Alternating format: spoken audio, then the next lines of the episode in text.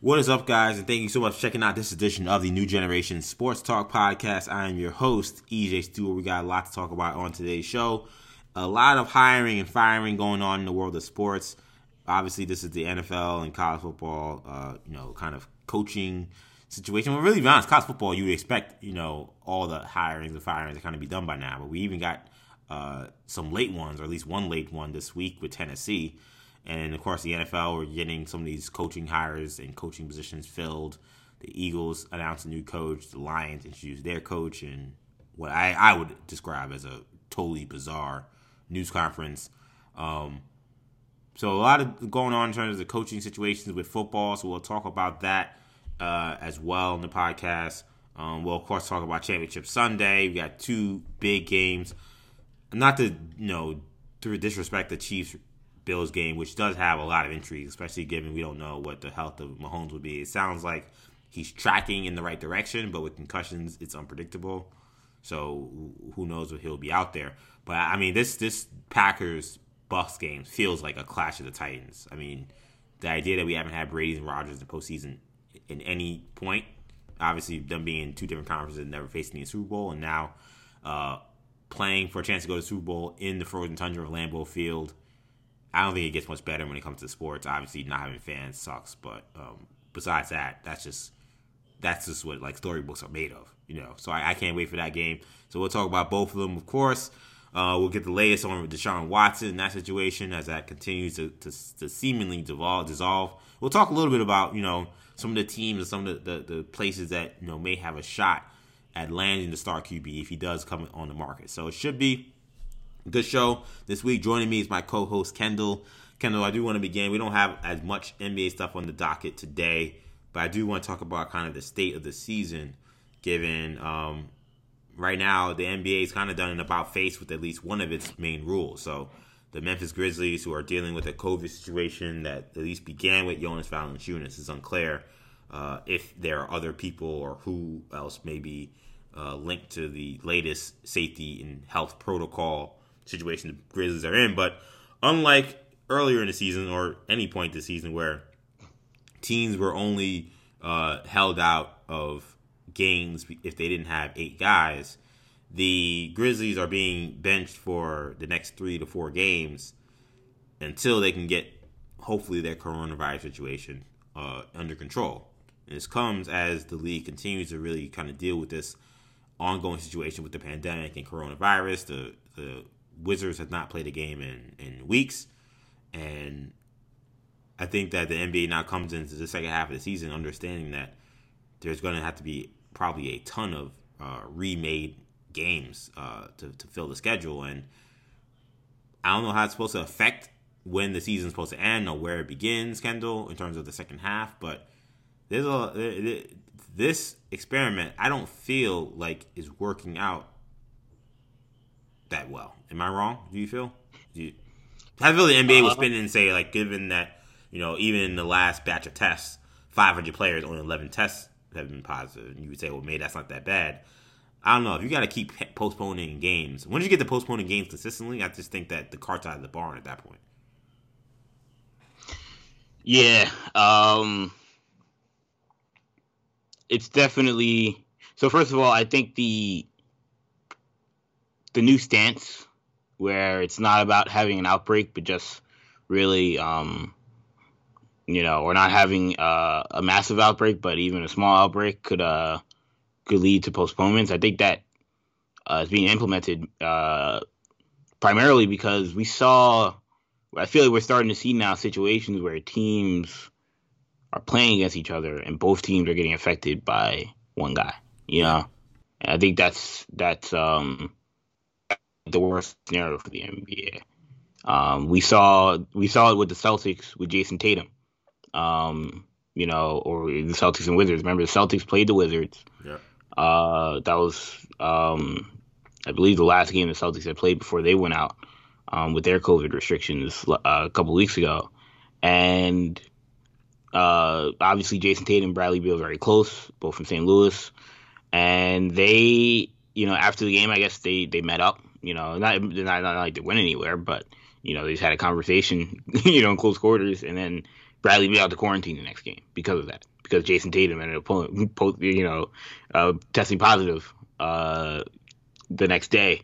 Um, and now the Wizards now have an outbreak of their own right. I don't know if it's because of Bradley Beal. I don't know if Bradley ever even got it, but it may have been because they played against the Celtics with Jayson Tatum, who we know it seems like had it. So, um, it, you know, that's that that's where it really gets into a dangerous uh, potential for uh, virus spread, and that's what they that's what they want to avoid. So they're gonna, they're going to get more strict about it. Um, if they really want to be strict about it, they cre- they create multiple bubbles around the country. um, but you know that costs money, so it's a lot easier to just write in these protocols and say, uh, hey, you know, the new thing, uh, no more uh, handshakes and hugs after the game at mid court. We're gonna even hire yeah, some. We're gonna hire some. We're even gonna hire some mall cops to stand at center court to make sure it doesn't happen.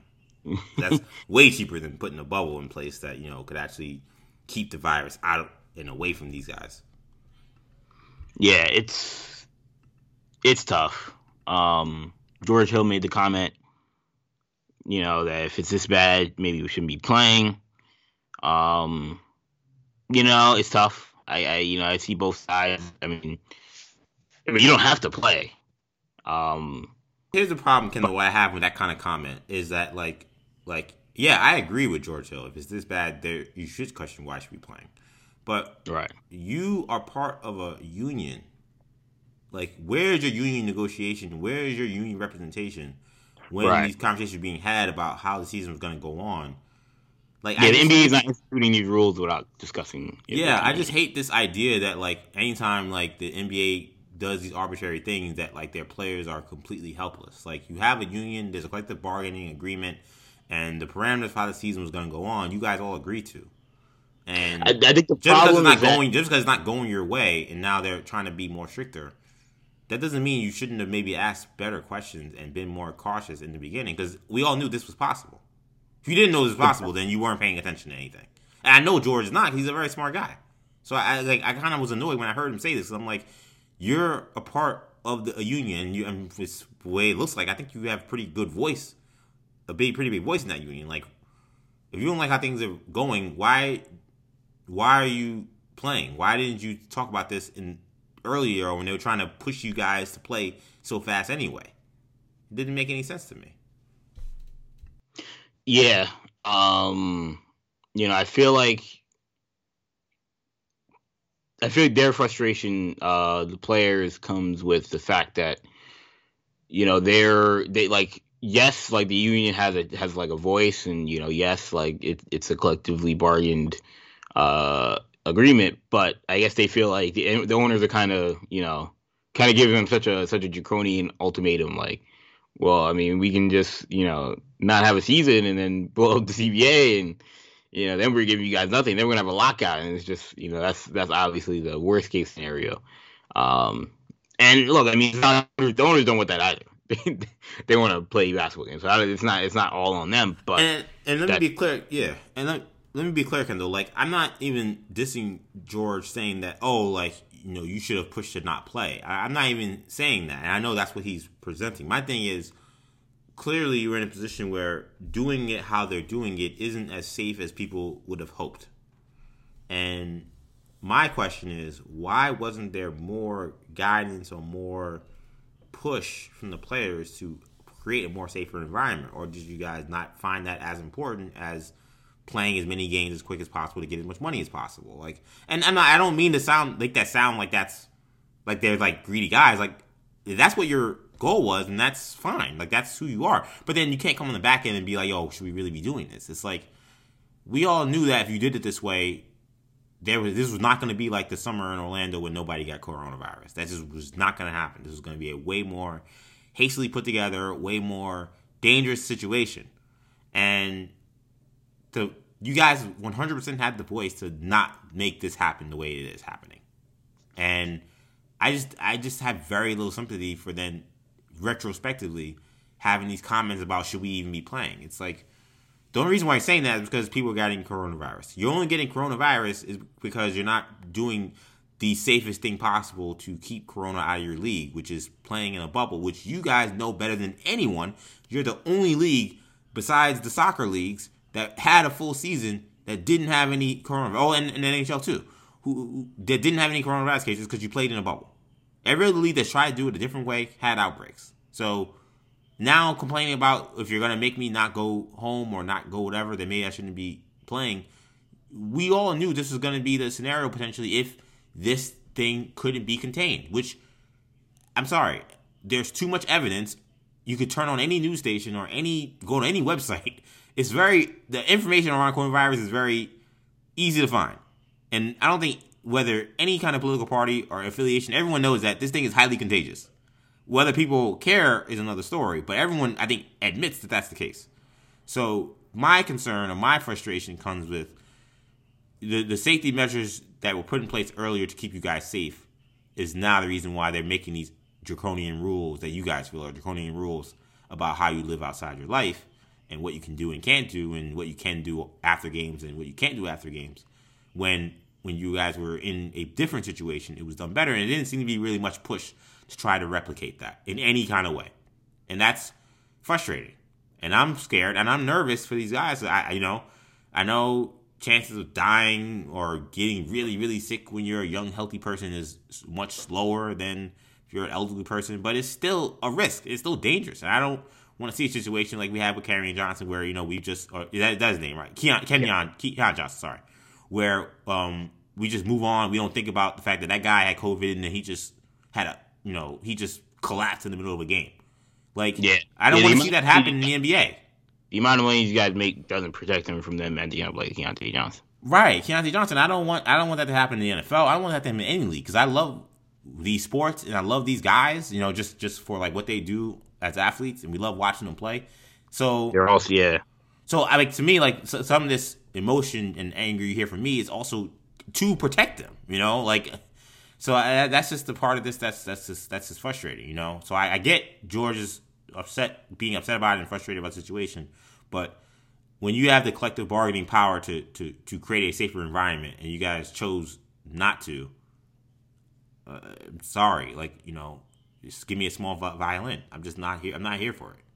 Am I, am being harsh? I mean, what do you think? I, I could be being harsh. I don't think I am, but what do you feel? Um, it's tough. You know, I. I mean, you know, there's just there's always like the kind of the Blake Snell kind of thing of, you know, there's just a lot of people that just wouldn't that would much rather be in George Hill's position, you know. Um, but I don't know, you know. Um, overall, I feel like the NBA's gotta gotta implement. They've got to implement mini bubbles. I mean, it doesn't have to be a no a no one in, no one out situation. Like, I mean, that's the best case scenario. But if the NBA feels like that that they can't replicate that, like, but you need to you need to contain these teams to some respect. They've tried. They said now that like if you're on the road, like you gotta stay in a hotel. I almost feel like even if you're at home, you gotta stay in a hotel. I know it sounds sounds draconian, but I don't know. Um, I don't know how you avoid it. Um, you know, I, I see, yeah. I see Bronny, I see Bronny and his team playing tournaments in like Missouri, and I'm like, yeah, he's coming back. I, I always think about that. I'm like, yo, like, and, and like LeBron, you know, yeah, I mean, like that's his son, but yeah, like, Bronny like, might be fine, but you know, what if LeBron gets it? You know, right. And he's got and what if LeBron passes it to the rest of the Lakers? You know, like yeah. these are just things where I'm like, this is the like. Then that's a unique example. I'm not blaming LeBron, but I'm sure every player in the, in the NBA has situations like that because a lot of them live with other people, and a lot of them have kids and stuff, and it's like it's just it's an impossible it's an impossibility to have them all interact and, and not suspect these guys were, are going to get stuff. So I don't yeah. know. Um, I mean, I mean, it's, to me, you know, it was very clear what should have been done.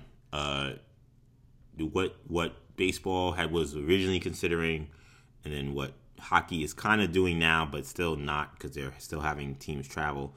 You should have just split the league into like three different divisions.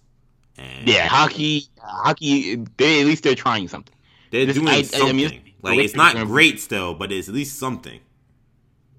this idea of the Lakers would be playing the Celtics to me is just like yeah. The Knicks I played. The, I mean, by now you would have heard the Knicks played the Wizards. I mean, the Warriors you know, by now, by the time you listen to this podcast, they're playing them tonight. Like, Like that's, That's, just, like, I mean when that's absurd. when the. Raptors when the Raptors were relocating, they're like, we're gonna move them to Tampa. I'm like, so wait, are they are they going to the Southeast Division? Because that, I mean, why are we? Why why of all the places they could have gone in the Northeast, they could have gone to Pittsburgh, they could have gone to, you know, New Jersey, Yeah, Newark, yeah, East, could've East, East, uh, East Rutherford. Yeah, Hartford. There's so many places. There's so many places in the Northeast that have. could been in. Connecticut. Like, Yeah, they could go to Providence, but they're like, no, we're gonna move them to uh to Tampa because we got fans in Tampa, and it's like, yeah, you got fans in Tampa. that's I mean, not safer. Yeah, not safer. That's a, that's that's a, that's a money driven decision. and how many Raptors fans are in Tampa? I It's- mean, I mean, it's just make any sense, man. Yo, man, but like, ugh, I don't want to get into like a thing on capitalism, but like, that's the root of all this. I mean, it's like money is driving. That's why I feel like I can be so critical because if it was some like ideological thing where where the people, I mean, there are ideological issues with people thinking what people think of COVID, but not in the NBA, not with like the people who are trying to put this together. They know what's up, but money is driving certain decisions, and then these decisions are having so now I to say catastrophic ramifications just yet, but you feel like the concern for me is that we're going in that path, and and the only thing that's like I think the reason, only reason that's thing that's stop not stopping them is that like well the NFL like kind of got through their season, and baseball like got through their season, so like, and to me like that was like just luck, like that wasn't really like they those I mean of course those at least had some some parameters in place, but like that was just luck, and we still don't. I mean we still don't know. We haven't had a situation like like I'm still hoping that the Super Bowl goes on on time. Like I'm still concerned about that. Like I, I, I no kind of a personal story. Like I took off from work because I want to. You know, I work normally on Sundays, and I want to watch Super Bowl. So I always take off, make sure I'm off for the Super Bowl and the day after. Um, and like I was like, yo, like if this game doesn't happen on Super Bowl Sunday for some reason, like I'm gonna lose it. The But NFL seems to be NFL seems to be uh, hell bent on getting that game done uh, in, on on time. I mean, I've said for months that the NFL should have been pushing back. Like they've been doing all these things where they were, you know, fitting in games and all this stuff. And I was like, why don't you just push back the Super Bowl, cancel the se- postpone the season for a couple weeks, and push back the Super Bowl? But they were they were very they were, at, at this point they've gotten so far. I'd be surprised like even if Pat Mahomes for whatever reason couldn't play, like because of COVID, I feel like they would. If, Mahomes and Brady were both out of the Super Bowl, I think they would still just play with the backups, which I would wouldn't I wouldn't want them to do. But the NFL is hell bent on keeping that date. But but ultimately, I think the NBA saw what Major League Baseball and the and the NFL were able to do, and like you said, not having any catastrophes and not and, and being able to save a lot of money. And they said, well, you know, they kind of feel like, oh, we look like suckers, and it's like, you know, you don't look like suckers. You look like people with scientists. But yeah, from a money standpoint, the owners are like, we can't, we can't fork up another hundred million dollars to institute another bubble when the NFL and, and Major League Baseball didn't have to pay a penny. So I, it's, I don't know. I mean, I, I mean, I think the money's worth it, but I don't know. I don't. I mean, you know, I think there's a way you can do it that's cheaper. You know, I don't need. I don't need. I don't. If you don't want to do the Orlando bubble again, you don't need to do it. I mean, they're doing a G League bubble. My thing is like, if you're, if you're able to do a G League bubble, why couldn't you do an NBA one? I, But whatever. yeah, I, I I don't understand. Again, do it simple. Three divisions, eight, you know, ten teams, and they all play each other. You tell them, hey, any family or anybody you want in this bubble can come here. Like nothing like what happened last time, where you're telling only you, like, bring your family, bring It's your crazy. grandma. Like, but un, like, like, but those people will have to like work from home, whatever. Whatever they do, like, they can't be like just flying in and out crazy. Uh, or even have a position where like yo like if they leave like they have to be tested before they get in and if they're covid positive they have to like we have a hotel they can quarantine in until they're good but like to me like i just what i guess what frustrates me about college sports what frustrates, me about the nba what has frustrated me about the nfl and Major League Baseball is like there is doesn't seem to be any effort to even try these like very like outside the box things. Like again, NHL, I give them some credit. Shout out to Gary Bettman. Very few times I ever give him a shout out ever, but he deserves something because he's trying to do something.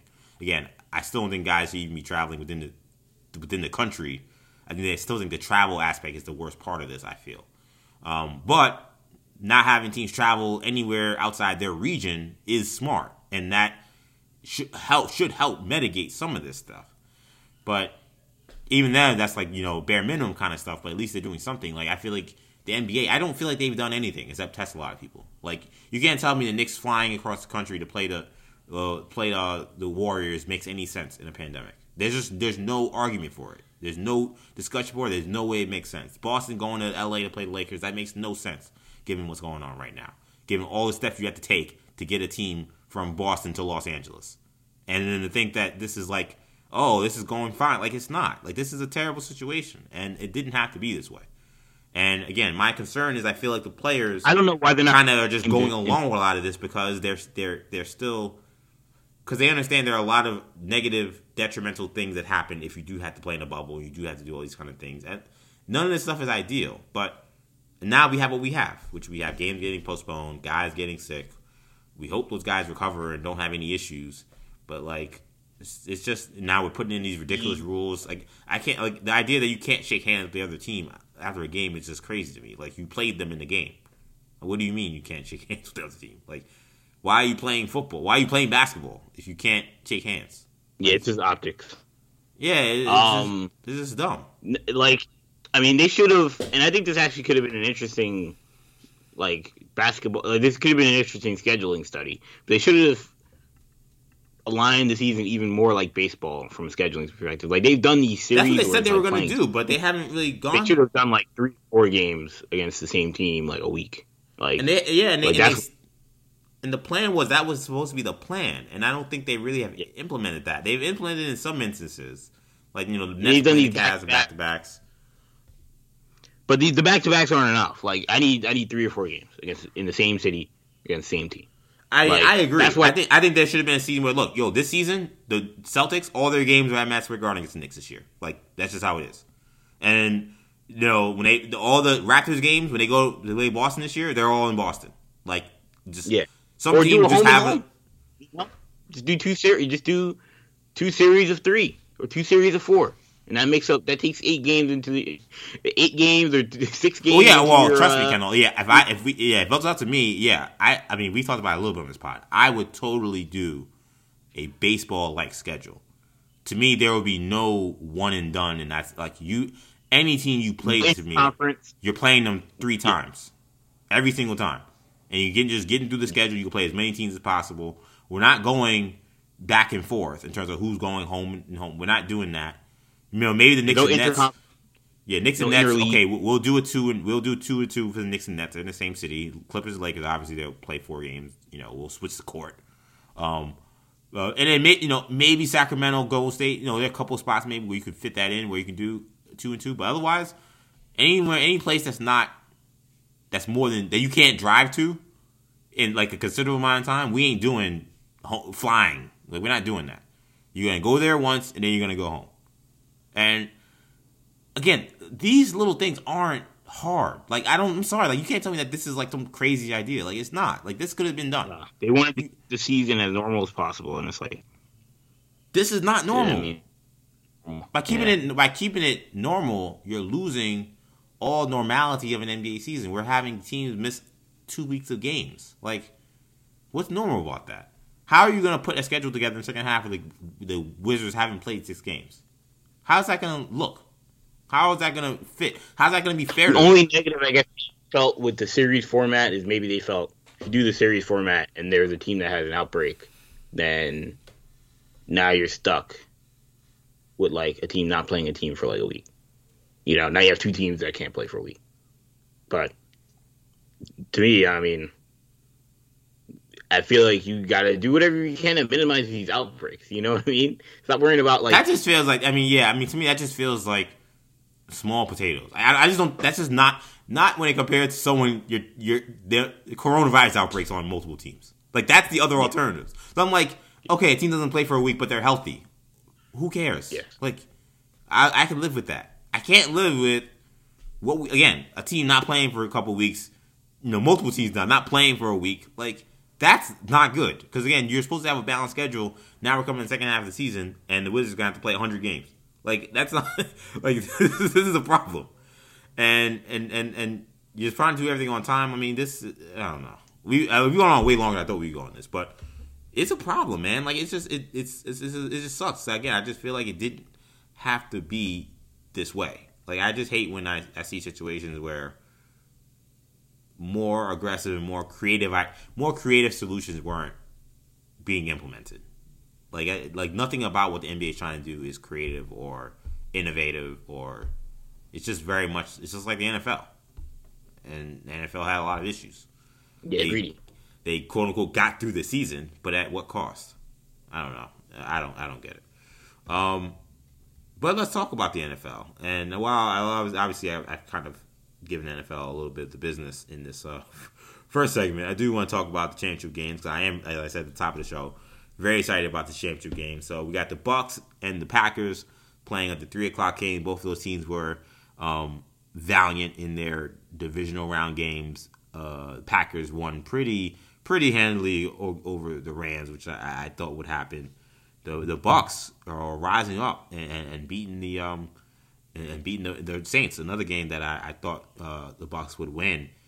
Brees looked awful, and you know his wife saying the guy basically had a broken body playing, which we all saw. Um, it wasn't that hard to see, but um, but the Bucs uh, went out to New Orleans, got it done, and now they're going to be playing in the Sunday Sunday uh, uh, championship NFC championship game in the nightcap. We have the Buffalo Bills traveling to Kansas City. Bills look very impressive in their win. At least look very, probably very impressive defensively in their win against the, the Ravens. Shout out to Lamar Jackson. We hope he gets better soon. Very classy move, classy move by the Bills fans, uh, donating to DeMar- Lamar's charity after he got injured. Um, Bills fans get a lot of crap, and we need, so to me, if you're you get a lot of crap, you should get a lot of praise for when you do the right thing. And I thought that, that was really awesome. I had never seen that kind of support for another team's injured player in that way. So that was really dope. So shout out to the Bills Mafia, and as a New Yorker, I'm I'm kind of happy to see them have this moment after all these terrible seasons. And they'll be going to Kansas City to face the defending champs, but the champs don't come in necessarily all healthy. With of course, again, that question about whether Mahomes will suit up uh, for this game. So I guess uh, let's start with the with the, the the let's start with that game actually. Let's stay right there because you know even though it's a nightcap, I do feel like the other game's kind of more of the primetime game in my opinion. Uh, I mean to me, Kendall, this is a very simple thing. If the if the Mahomes can't play, the Bills to me are the prohibitive favorites in this game. If he can, then I think the Chiefs are the favorites. I know that may sound like very basic analysis, but you know, Chad Henne he made a big fourth down play. He deserves credit, but he just clearly doesn't provide the kind of dynamic problem and playmaking that Lamar that uh excuse me Patrick Mahomes uh does. Whoa. The, the I mean the the the Cleveland Browns on third and fourteen would beg to differ. Again, I'll admit, shout out to Henne coming up big when they needed him to, but that was one play, and I saw him play the rest of that game and it wasn't very pretty. So I, I, I just and to be fair, look, it's all it's it's hard to go into a game cold like that and, and jump in there. And it wasn't like he was awful, awful. He had the, the awful pick, obviously, but um, but I, I think you know the Bills, man, something about these Bills, man. Like I, I don't want to say team of destiny, but that that is the feel I get watching them in these last few weeks. That's the question I always ask when you get to the final four in any sport. It's like, all right, now that we're here, who feels like the team of destiny? It feels like the Bills. I think if you think it's anyone else, I mean, I don't. I, that's it. Feels sometimes things. I think it could be the Bucs too. It could be the Bucs too, but we'll talk about the Bucs afterwards. But we'll talk about the we can talk about the Bucs afterwards. I, the case I'll make for the Bills is, to me, when I see the teams playing the cliche complementary football, that's when I, I feel like, okay, it's really coming together. You know, the first game, the Bills defense, I thought kind of had a mediocre kind of game against uh, uh, Phil Rivers. Shout out to Phil Rivers, by the way, retiring, great career, um, and he had a really good game to end his career, uh, even though it was a loss.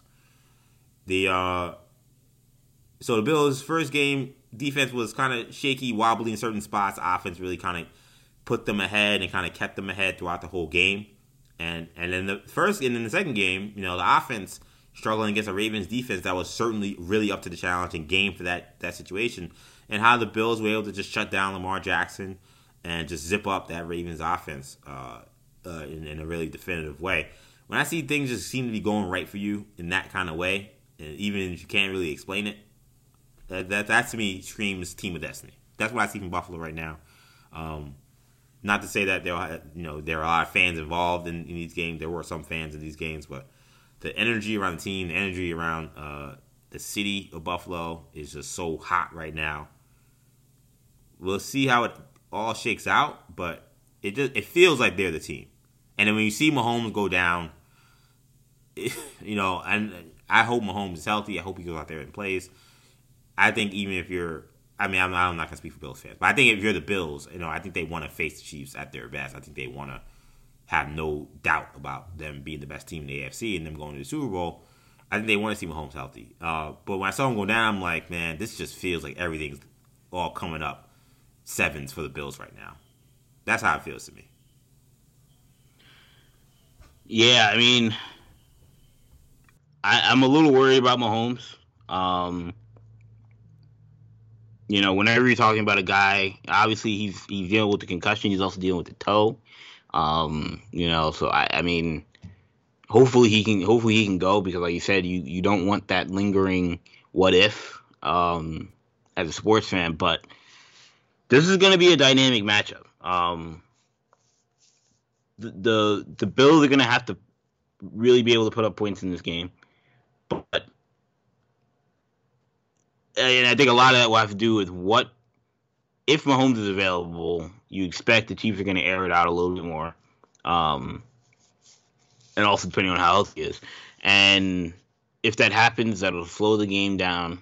Um, and I feel like the key to this to this game for the for the Bills is going to be uh, making sure, obviously, that Tyrann Mathieu doesn't doesn't cause havoc uh, on defense, which he's played well um, in this postseason. But to me, I think Josh Allen, you know, this is really going to be. Um, and I know you mentioned they they really that you think that they can be a team of destiny. Um, this is going to be the kind of game he's going to have to win this game with his arm, and I'm not sure. I mean, I think he's capable. I mean, I think he's one of the ten best quarterbacks in the NFL, um, and he's approaching top five. But I don't know if he can. I, I, if Mahomes is out there and he's healthy, I don't know if he can if he can uh, go shot for shot with with Pat Mahomes um, in that Chiefs offense. Um, Travis Kelce starting to get it going a little bit.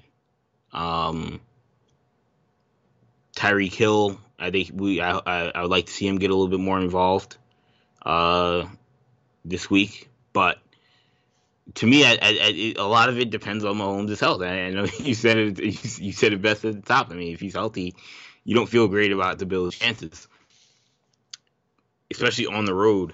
Um, but it, to me, it, you know, if, if if if if Chad Henne's out there, I don't even want to analyze the game with Chad Henne out there. I mean, that's like you know, I don't feel it doesn't feel likely that Chad Henne's going to play.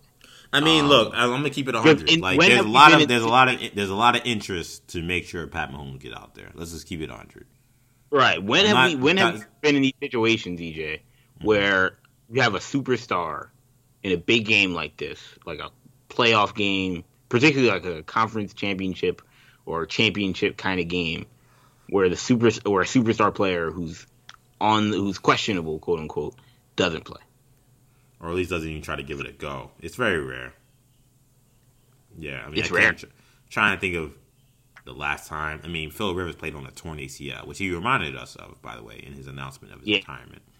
It came on the same date that he retired. Um, yeah, you know, and I'm glad he did it because I always feel like that's one of the more forgotten legendary performances. Uh, yeah, he, he put together a, an average to above average game on a torn ACL, and it gets a great team. That's still insane. Yeah. You talk about Phil Rivers and toughness and his career. And he tore the ACL the week before, right? Yes. And he came out there and went, this isn't like oh he tore it in the middle of the game and just played on adrenaline. He came in with a torn ACL. Yeah, yeah. The guy came in a week later with a torn ACL. It's like I'm playing and played the whole game. And again, they were in the game for most of it. Getting that game against yeah. uh, the Patriots.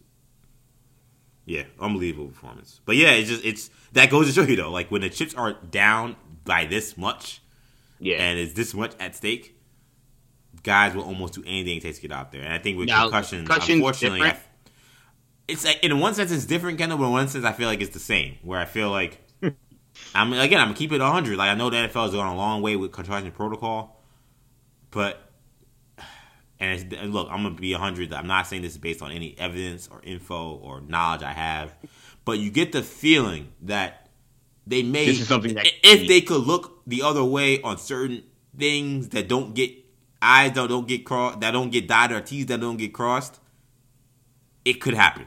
That's the feeling I get for something like this. Right. I don't know. Um, from what I understand, I thought the NFL concussion protocol was something that was kind of done almost independently. It wasn't necessarily even the team doctors that were involved with that, or if they were, they were very much also involved with independent doctors. So I'm gonna hope and pray that the NFL is doing everything on the up and up. But if Mahomes doesn't go, I'd be like, wow, man, like the NFL really is sticking to that concussion protocol because the way he yes, looked after he got hit, because the way he looked after he got hit, I mean, that didn't look like. I'm not. I mean, some guys recover. Everybody recovers from from concussions differently. Everybody handles them differently. But that don't look. That didn't look like no one week concussion. That it just did. That didn't look like a. That looked like a, you need to chill for a couple of weeks after that kind of hit. Guy couldn't walk on yeah. his own power. He's stumbling. Like his eyes look like he don't know where he is. Like that did not look like a guy that's be playing football in a week. So if he's out there, I'm not gonna say I assume the worst, but like, do I have doubts that maybe they he may be mostly good, but you know maybe there's certain things they all right, you'll be all right, and they put him out there. I don't know. Um, if he's not out there, I'd be like, wow, man, like we know he was messed up, but he must really have been messed up, you know. But yeah. I don't know. That that's again, I, don't want. Andy admitted. Andy Reid admitted in the old days he would have been out there. One hundred percent. He would have not have come out of that game in the old days. Yeah. He would he would have he would have come out and then he would have went back in. As the game as the, yeah. the game was that close and things like that, he would have finished that game. And he would have they would have said he had a concussion. They would have tried to get him souped up, and he would have been ready to play on Sunday. Like this is a different yeah. era, and like they're they are taking much more precautionary steps. And him not going back out there was great because he clearly was concussed. But again, do I think for sure he'll be good in a week? I don't think that. Yeah, he might not have won out there. Um, That's a good point. Make, you know. Yeah. And if you been if you would have been handicapped, you know that would have been tough. I feel like this is a kind of a weird game where to make a prediction on, but like, uh, I'm gonna make a prediction. I'm gonna say he, I'm gonna say he plays, and I'm gonna say he's mostly fine. Therefore, I'm gonna say the Chiefs win by like a 31-21 kind of score. If he does not play, they're not gonna win. I want to make that very clear, though. I don't think they can beat this Bills team without Mahomes. I think the Bills are playing really good football, and I don't think Josh Allen's the pumpkin that the the la- the lasting detractors think he will become at some point in time here. I think that he's a game against Chad Henne. He's as real as he's gonna look. You know, like now I guess Mahomes is yeah. a different animal, but I, I don't, the idea that he's gonna like throw up on himself in this kind of situation, I don't think it's gonna happen. You're gonna have to make him play poorly. Um, I'm gonna say this is going to be I, I think with Mahomes dealing with his injuries, I think they're the Chiefs are, are going to try and establish a little bit of a running game. Um, to what avail, I don't know, but because um, that I mean the Bill defense is tough, but um, I think it'll be a little low, lower scoring. Um, I think both defenses will come to play, and I think think it's going to come down to a fourth quarter, fourth quarter to win the game. Chiefs. Um, I got the Chiefs. Uh, got the Chiefs twenty-seven, Bills twenty-four. Um, this NFC Championship game, man, again, feels like a heavyweight fight. Feels like a clash of the Titans. Um, Bucs, uh, Packers, Lambeau Field. It really doesn't really get much better than this when it comes to football. Again, the only thing. Now, to be fair, if you watch these Packer games, I mean, there are a lot of fans there. Way more than I probably feel comfortable with, but still No, not, yeah. the, still not the typical Lambeau experience. But um, but again, still decent amount of fans there. This is again, this is to me what what sports is all about. Um, the Bucs look the Bucs look good, man. I mean, they're just kind of hitting on all cylinders. They that game last week just felt like I was watching like every Tom Brady Patriots postseason went on the road, like that. Like you know, the other quarterbacks just falling apart. You know, Brady's kind of just making all the right plays in this close game, and they just kind of squeak it out, and defense closes the door. Like that's just I've seen that Patriots win a hundred times, and for too many times against my own team. So watching him do with the Bucs against a division rival in a game that people didn't think they could win, it was like I've seen this. I've seen this story. So now the question is, you know, he may be facing. He's faced Peyton before, obviously, but besides Peyton, this may be the best quarterback he's ever faced, and the guy is playing on an MVP level, Aaron Rodgers, and can that magic, can that Brady magic overcome everything that comes with a, a road game in Lambeau Field? I don't know, man. I can't wait. I, I know I, I'm giggling. So I'm like, yo, this is awesome. Like, I, I can tell you for sure how this is gonna go, but I can't wait, Kendall. Yeah. Um, I know we had that conversation. You know, who is the team of destiny in college in uh in the NFL? And I feel like the Bucs have a decent stake in the game. I think these teams. Um, the the Packers have a the Packers have a case because Rodgers seems to be on such a mission that uh, it seems so so lo- dialed in, so locked in at this point that if he if he won a ring, if he if he won a ring this year, um, it wouldn't it wouldn't shock me. But with the Super Bowl being in Tampa Bay, um, and there having not been a in Tampa. Uh, or a Super Bowl, uh, a, a team, a team uh, that's that's hosting the Super Bowl, uh, play in the Super Bowl that seems like stars are aligning. In Tom Brady's first season, they bring in Antonio Brown, they bring in Rob Gronkowski, um, they bring in Leonard Fournette. These guys are all making plays for this team, um, and they're finding ways. They're finding ways to win. Finding ways to win um, on both sides of the, on both sides of the ball. Uh, obviously, they turned New they turned over uh, far more this week than they will, or last week than they will this week against Rodgers. But it's a different animal, and that's the part that that's the that's the thing that worries me if I'm Tampa Bay. That it's almost like it's gonna be a shell shock. As good as Taylor Heinicke played in Week One, it's gonna be a shell shock to go from Taylor Heinicke and Drew Brees to Aaron Yeah, Rodgers. that's what I was thinking. And even on top of that, Kendall, I think going from whatever Drew Brees was last week and whatever Michael Thomas was last week, to going to what Aaron Rodgers is and what Davante Adams is is also a huge difference for Marcus Lattimore as well. I mean, not sorry, Marcus Lattimore was that secondary um, as well. That's a, that's not the same wide receiver quarterback Yeah. combination that you're going up against. Yeah. Um. So yeah, I mean, I feel like this. It, it, it it'll be it'll be interesting. We don't know what AB health is like, and I think that that is relevant. Um, because Brady's gonna need as many uh as many weapons as he as he can get.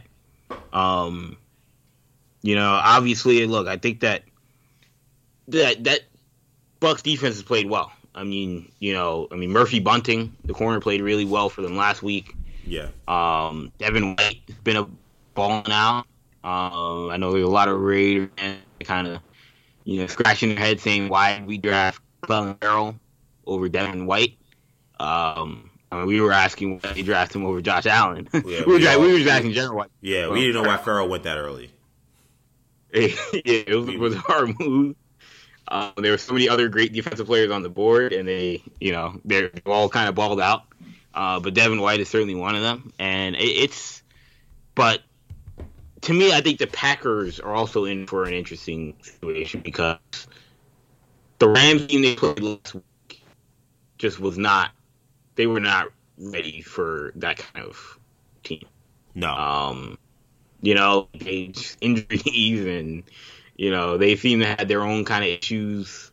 Um, you know, you got McVay now, and Goff seem to not be on the same page. McVay's kind of calling Goff out, saying he's gonna have to, you have to, you know, compete to win his starting job back. you know, there's a lot of. I don't know if that Rams team was was was game uh, last week. That's, that's quite a that's quite a thank for playing with a broken thumb comment. Yeah, that was strange. I was like, they must have, they must not have a relationship. that, that's that. Because I mean, this guy he's playing with a bro. What do you want me to do, coach? you know, like I wasn't even supposed to be out there, but the other guy got hurt. I was in backup. Yeah, so yeah, so that was odd. But clearly that Rams team wasn't ready to play. Um, but this Bucs team, you know, they can get AB. They still have Evans and Godwin, obviously. Um, you know, and can Ronald Jones and Fournette like have weapons on offense, and the defense um, is playing really well. So I, I, I think Tampa Bay I think Tampa Bay can win this game. Um, it's not going to be think easy. they can too. Yeah. Yeah. I really feel I really want them to get Fournette and Jones involved in the running game. And if they can, and they did a really good job of that last week against New Orleans, if they can continue that, I think they can win this game. If they if they if they're relying on Brady to win the game in the air, I think it's gonna be tough. But again, I don't know if Brady at this stage can. I don't know if he can go shot for shot with Rodgers, especially in Lambeau. Yeah, I mean, you mentioned uh, Murphy Bunting. I mean, he really starting to come on, and that Bucs defense, just the speed and athleticism. This is why this is such a great matchup. I feel like you know, while you know, we could say that the you know, the Bucs haven't seen a team like the Packers. In many ways, you could say the Packers haven't really seen a team like the Bucs. Just basically, we consider just a lot of the injuries and trouble that Los Angeles had in that last week. Los Angeles has some talent, but they weren't completely right for that game, as you've obviously illustrated. This is a different situation. This is a team that's playing really well, that was built for this kind of game, that it was put together to win these kind of games, and now they're here at the moment. And like this is the this is exactly the kind of team that they've got a deep be, roster, man. Like, yeah, their roster can, is loaded. You can see why Brady would rather play in Tampa Bay. I mean, yeah, you know, Antoine Winfield all over the field. Yeah, he had, a great force, he had a great force fumble last week. You know, I mean, they've got guys making plays, man. Ndamukong Suh's out there. It, you know, Ndamukong Suh. Yeah, it's it's a, it's a loaded team. Get back. I mean, it's this is a defense that's playing really well. Um, and they deserve, they deserve a lot of credit. Um, but uh, you know, yeah, I mean, this is going to be their toughest challenge. I mean, playing, you know, I, like that was the last kind of scrimmage. I think guys. the X factor to me for this week is going to be Za'Darius Smith because there have been times this year, and there were plenty of times last week where the guy is just unblockable. And yeah. You know, I know it's kind of again cliche, kind of maybe lazy some people, but it is what it is. Like we've seen all season that when Brady has a comfortable pocket, for the most part, he looks like Tom Brady. When he doesn't, yeah, he struggles. The teams, last few teams they played, they did a good. Now, now the Washington football team has a good pass rush. Um, right. They protected Brady pretty well in that game. He didn't have nearly as many issues as maybe people thought he could potentially have. Um, I thought they protected him very well against the Saints last week. Brady did not have the kind of pressure that we anticipated he could have.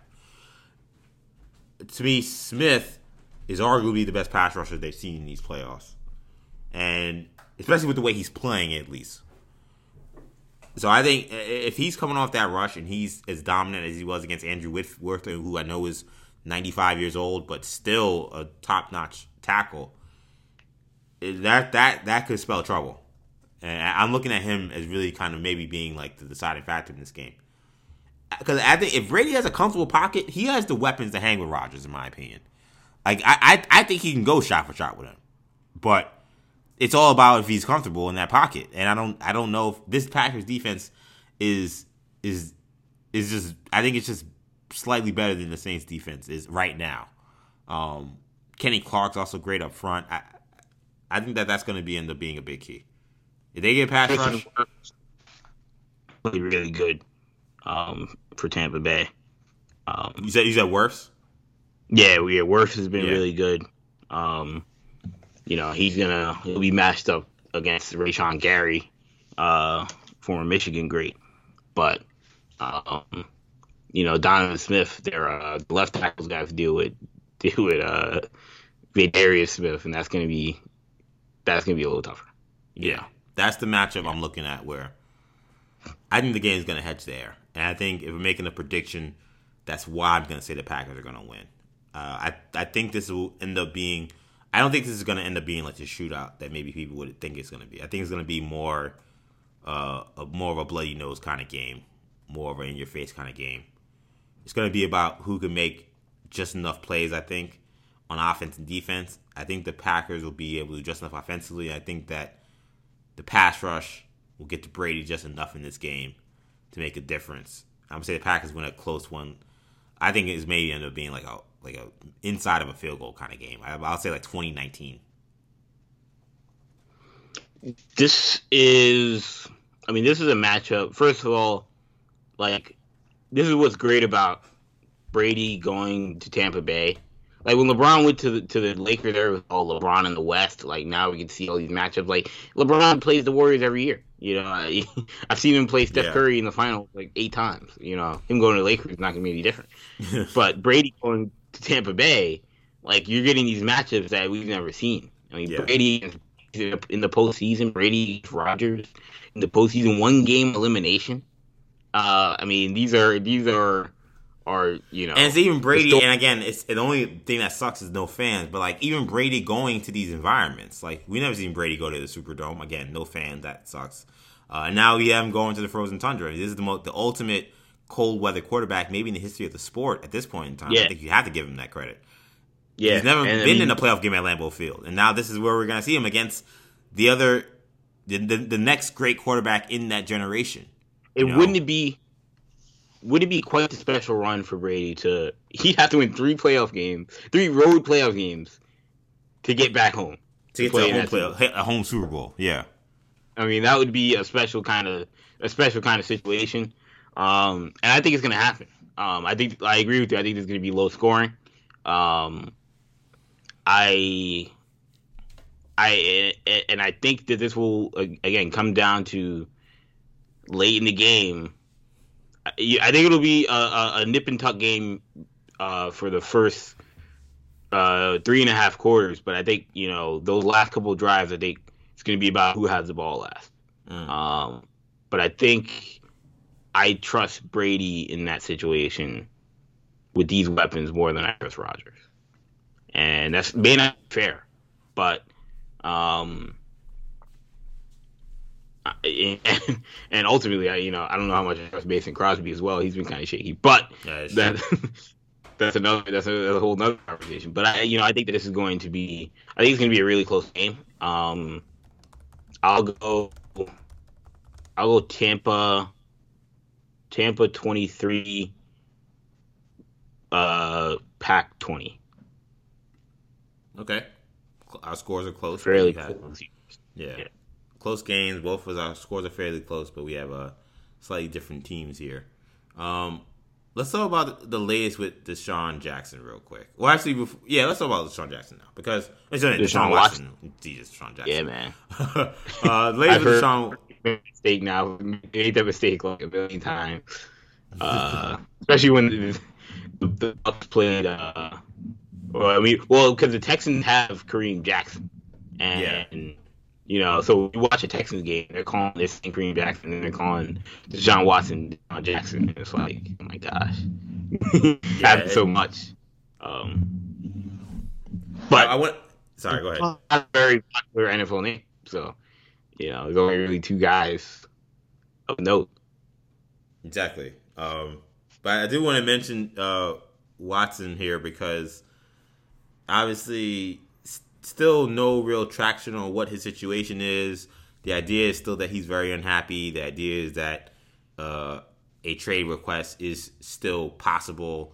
Um, how likely is it? Really seems to depend on who you ask. I feel like when I listen, to, when I see Schefter's tweets, he makes it seem like it's imminent. Other people seem to be a little more hesitant to say whether or not uh, he will indeed request a trade, but his unhappiness, by all accounts, is very real. And as I told Kendall before we got in the air, I feel like Deshaun, Deshaun is doing all the things you see athletes do before they they want about to you know demand a trade. Um, they're tweeting cryptic tweets that don't mean anything, that don't say anything, and cryptic social media posts uh, they're traveling to uh, to to various different cities that may be of interest to them if they do indeed come on to the trade market. You know, Deshaun spending a game a day at the Brooklyn Nets game. I'm just like, it's a pandemic, and somehow there's only they allowing only like five people in the building, and Deshaun Watson has to be one of the people they're allowing. Uh, okay, that seems interesting. Uh, to watch a guy who just also got himself out of Houston. Like some of these things just aren't by accident. So uh, so I wanted to bring it back up, talk about LeSean because the there seems to be more conversation, particularly with I, I believe it was Schefter saying that you know the Jets of all people, it might have been Dan Jeremiah, I'm not sure who it was, but the Jets really, if there was a true a true um Deshaun sweepstakes, that the Jets would probably be in best position to make a deal because of their trade assets. They have two first round picks this year. They have two first round picks next year. They have multiple other picks in the top three rounds over the next three years. The Jets have a lot of draft capital. Um, I know it may seem like a simple question, but if you were the Jets, Kendall, what would you be willing to give up to get Deshaun Jackson? Do you think that Deshaun Watson to keep doing it? Uh, do you think it's worth it for them and to do that and not decide to draft a quarterback at two or uh, stake with Sam and try to rebuild with the guys you have. New coach Robert Saleh, who we talked about last week, did not commit to Sam Darnold uh, in his introductory press conference, though he did uh, speak complimentarily of him.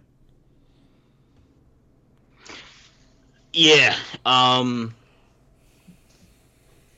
obviously, Sean Watson, another guy, wants the top 10 in the NFL, similar to Josh Allen, bordering on top five. Um, he on the open market is one of the five most valuable quarterbacks in the NFL. Um, and if you're the New York Jets, I think what you have to what you have to ask yourself if you're going to bring in Deshaun Watson is how close are we? Because if you think that your your football team is with Deshaun Watson instead of Sam Darnold, a playoff team, then I think you have to make that move. The Jets seem far away right now, um, which is why I don't know if I would do it. I would certainly consider it. Depends on how you feel about those guys at number two. Um, I tend to think that look, you know, it, it, may be a lot cheaper to draft Justin Fields or Zach Wilson and keep all the draft capital that you have. Um, to me, I think teams that should go after Deshaun Watson are teams that are legitimately close right now, and do feel like they're one dynamic quarterback away from competing. Um, Indianapolis, uh, Chicago, San Francisco, those kind of teams that like not to say not saying that you, you know you don't have to be a playoff team you know to say that because Deshaun Watson is good enough to where if your team just has really bad quarterback play that you can that adding him to your roster can really can turn you into a playoff team but the Jets seem like and I think like the like he would make the Jets better but is he making them an eight win team like is he going from does he make the Jets what Houston you know kind of is like he I mean he'd be better than that because he wouldn't be as dysfunctional um, and ultimately, like Deshaun Watson would be your quarterback for the next eight to ten years. So you, I mean, you'd be cool with that too. Um, but that that's what you're gonna have to ask yourself, and I think that's what all these teams are gonna have to ask themselves.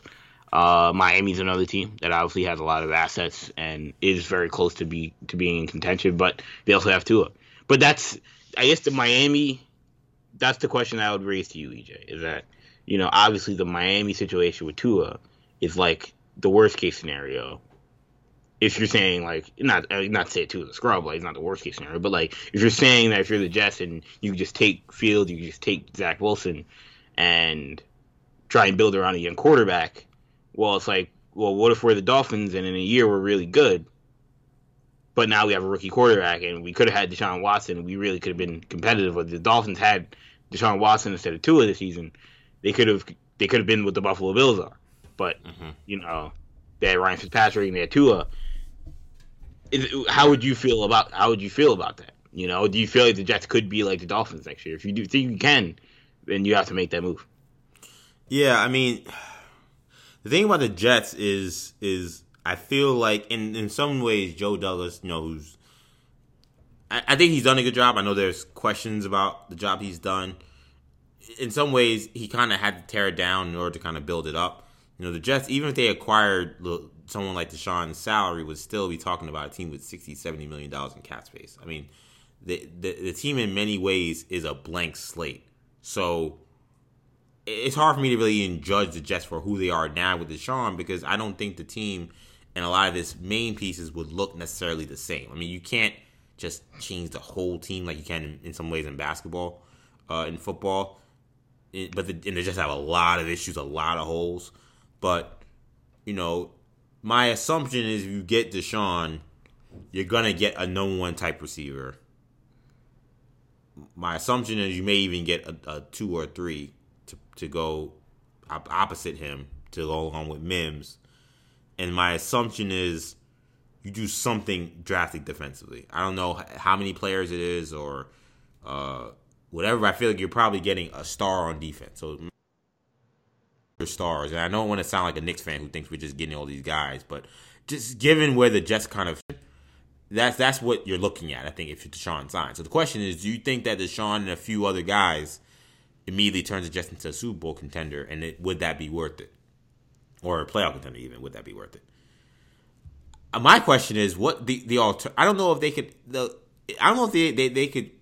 My question is, can they afford the alternative, which is you're in a division where Deshaun goes to Miami because they have the, a lot of assets and they have they're in a position where maybe they could get him, and now you're in a division with Deshaun Watson. You're in a division with Josh Allen uh, two teams that won double digit wins last year, two teams that appear to be not going anywhere in terms of being, you know, pretty good franchises that will be in playoff contention for years to come. And Bill Belichick is still in your division. I know he's on some down times right now, but if history tells us anything, his down times don't last very long. So, I mean, can you afford that if you have opportunity to get a franchise caliber quarterback? Can you afford to not get him, and then can you afford to allow him to go to another team and be in your same division? I don't know if you can afford that. If it comes to bidding war between the Jets and the Dolphins, just for preservation purposes, the Jets may have to win that. Because you could draft a, a, decent quarterback, but if he's still getting his brains beaten by the Bills and the Dolphins, and then you still got to deal with the Patriots, he ain't gonna be around long anyway. So I mean that that's that's a real conversation that you're gonna have to have that's where you know Joe Douglas obviously is a scout scout, yeah. um, an excellent player personnel guy. That's where he would have to trust, uh, and also obviously the coaching staff would have to trust their evaluation of Wilson and Fields. If you think that those guys, like, think about the Cardinals' position a couple of years ago when they brought in Kyler Murray. You know, I mean the the Rams were were coming with Goff Mm-hmm. Seahawks were top dog. The Niners got Garoppolo. I mean, it, you know, it didn't look it didn't look like they were going to be in the best position, um, but that wasn't gonna that wasn't gonna scare them from from not bringing in a young quarterback. And in a year, you know, they they just missed the playoffs. Um, you know, I think I would argue just real quickly the difference there was they had the number one pick, not the number two pick, and the other thing would be they weren't in the well, yeah. they weren't in the position to, to potentially trade for I like Yeah, a guy who's a, a star that's that's a star quarterback now. Right. And that's why that's why I argue like that's why you have that's why you have to this is why you have to know how good Wilson and Fields are. If you think that those guys could be like Murray where they are top flight quarterbacks early in their careers, then I would just say you prefer to bring those guys in. But I mean, if you think that those guys are gonna be your more traditional rookie quarterback, um, you know, akin to what Daniel Jones and Sam Darnold have been, and no, you know, you have to make this move for Watson, and that's that's the fear. I think that those guys are special. I think both of them are better, are much closer to what Justin Herbert is. Um, you know, I like them both better, both better than Justin Herbert. You know, so take that for what it's worth. But even if they're not better than Justin Herbert, like, I think they're closer to what Herbert Burrow were this year than they are to what you know Dwayne Haskins and Daniel Jones and those guys are. Um, which is why I would feel more comfortable if I were the Jets, sitting back, you know, and and and just making the selections with all the draft picks that you have. But but I understand. I understand both sides, you know, because it's it's it, drafting quarterbacks is such a scary proposition, especially if you don't have the roster around you. And, and I'm arguing that the, they may not have the roster around Deshaun Watson. Now I'm saying put a rookie quarterback around that roster. So that's Yeah. that is the that's the conundrum. But I feel like if you don't draft, if you if you don't trade all your assets for Watson, you can use those assets to get other great players to put around your uh to put around your your rookie quarterback, who I think could still be really good. So that's that's the that's the conundrum. If you told me you like we were talking about drafting Trey Lance, or we were talking about drafting Mac Jones at number two, then I would I would say nah, you gotta I think you gotta go and get Deshaun Watson. That's why I think those other teams, like you know, the Dolphins are in a unique position. I mean, they're drafting three. They can say, all right, you guys are getting what you call. I will take Justin Fields. Like, I mean, they don't they can do whatever they want. But um, if you guys are getting Deshaun Watson, but like a team like the Niners or the Colts, um, or the Bears that made the playoffs or outside of the top ten, um, or outside of even just getting that kind of guy uh, in the draft, they have to make a move for Deshaun Watson because that's the only way they're getting a franchise quarterback. Franchise quarterbacks don't get on the board unless they are drafted, um, typically, unless they're you're getting them in Yeah. the draft. So yeah, that's what that's why this that's why I feel like this is a, a, a once in a lifetime opportunity that to me I I really feel they just don't have. Like I shout out to uh, Joe Buck during the broadcast this weekend when he said that you know Drew Brees really was truly one of the greatest free agent signings in sports, and he's 100 percent right. I totally agree with that. Yeah, And one of the things that made that so unique was, you know, star quarterbacks don't really come on the market ever. Yeah. And one of the main re- I mean, San Diego's wanted to go to Phil Rivers, but still, what made his his thing unique also was that injury that he had with his shoulder. Yeah. He didn't know what he was going to be, and you know, New Orleans took a chance on him, and he he he took a chance on New Orleans. But like, because this is so rare, and because the Jets have had such a disastrous time with quarterbacks, and because we know De, uh, Deshaun is a star, I mean, there's no question about that. He's just on a bad team.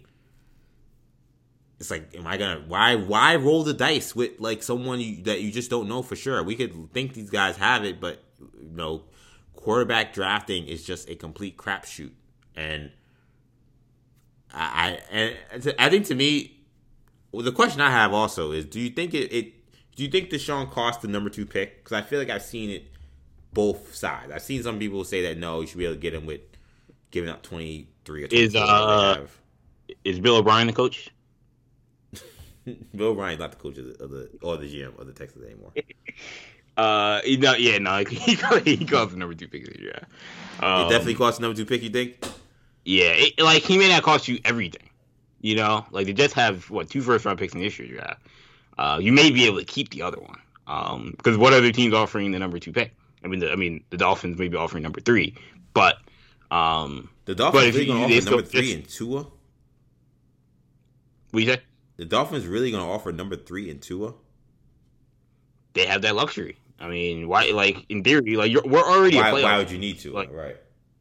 Yeah, you don't need Tua, and like you don't really need the number three pick. It's a, it's a luxury, you know. So if I can if I can use that number three, you don't need Tua. If I use that number three pick to draft, to, to essentially draft Deshaun Watson, then Um, now they still may need to give up other stuff. You know, like they you'd have to give multiple first round picks to get Deshaun Watson. But I think if I was the Jets, I think you know what I would do. I think I would, if I had to give up two, which is very possible. I think I would.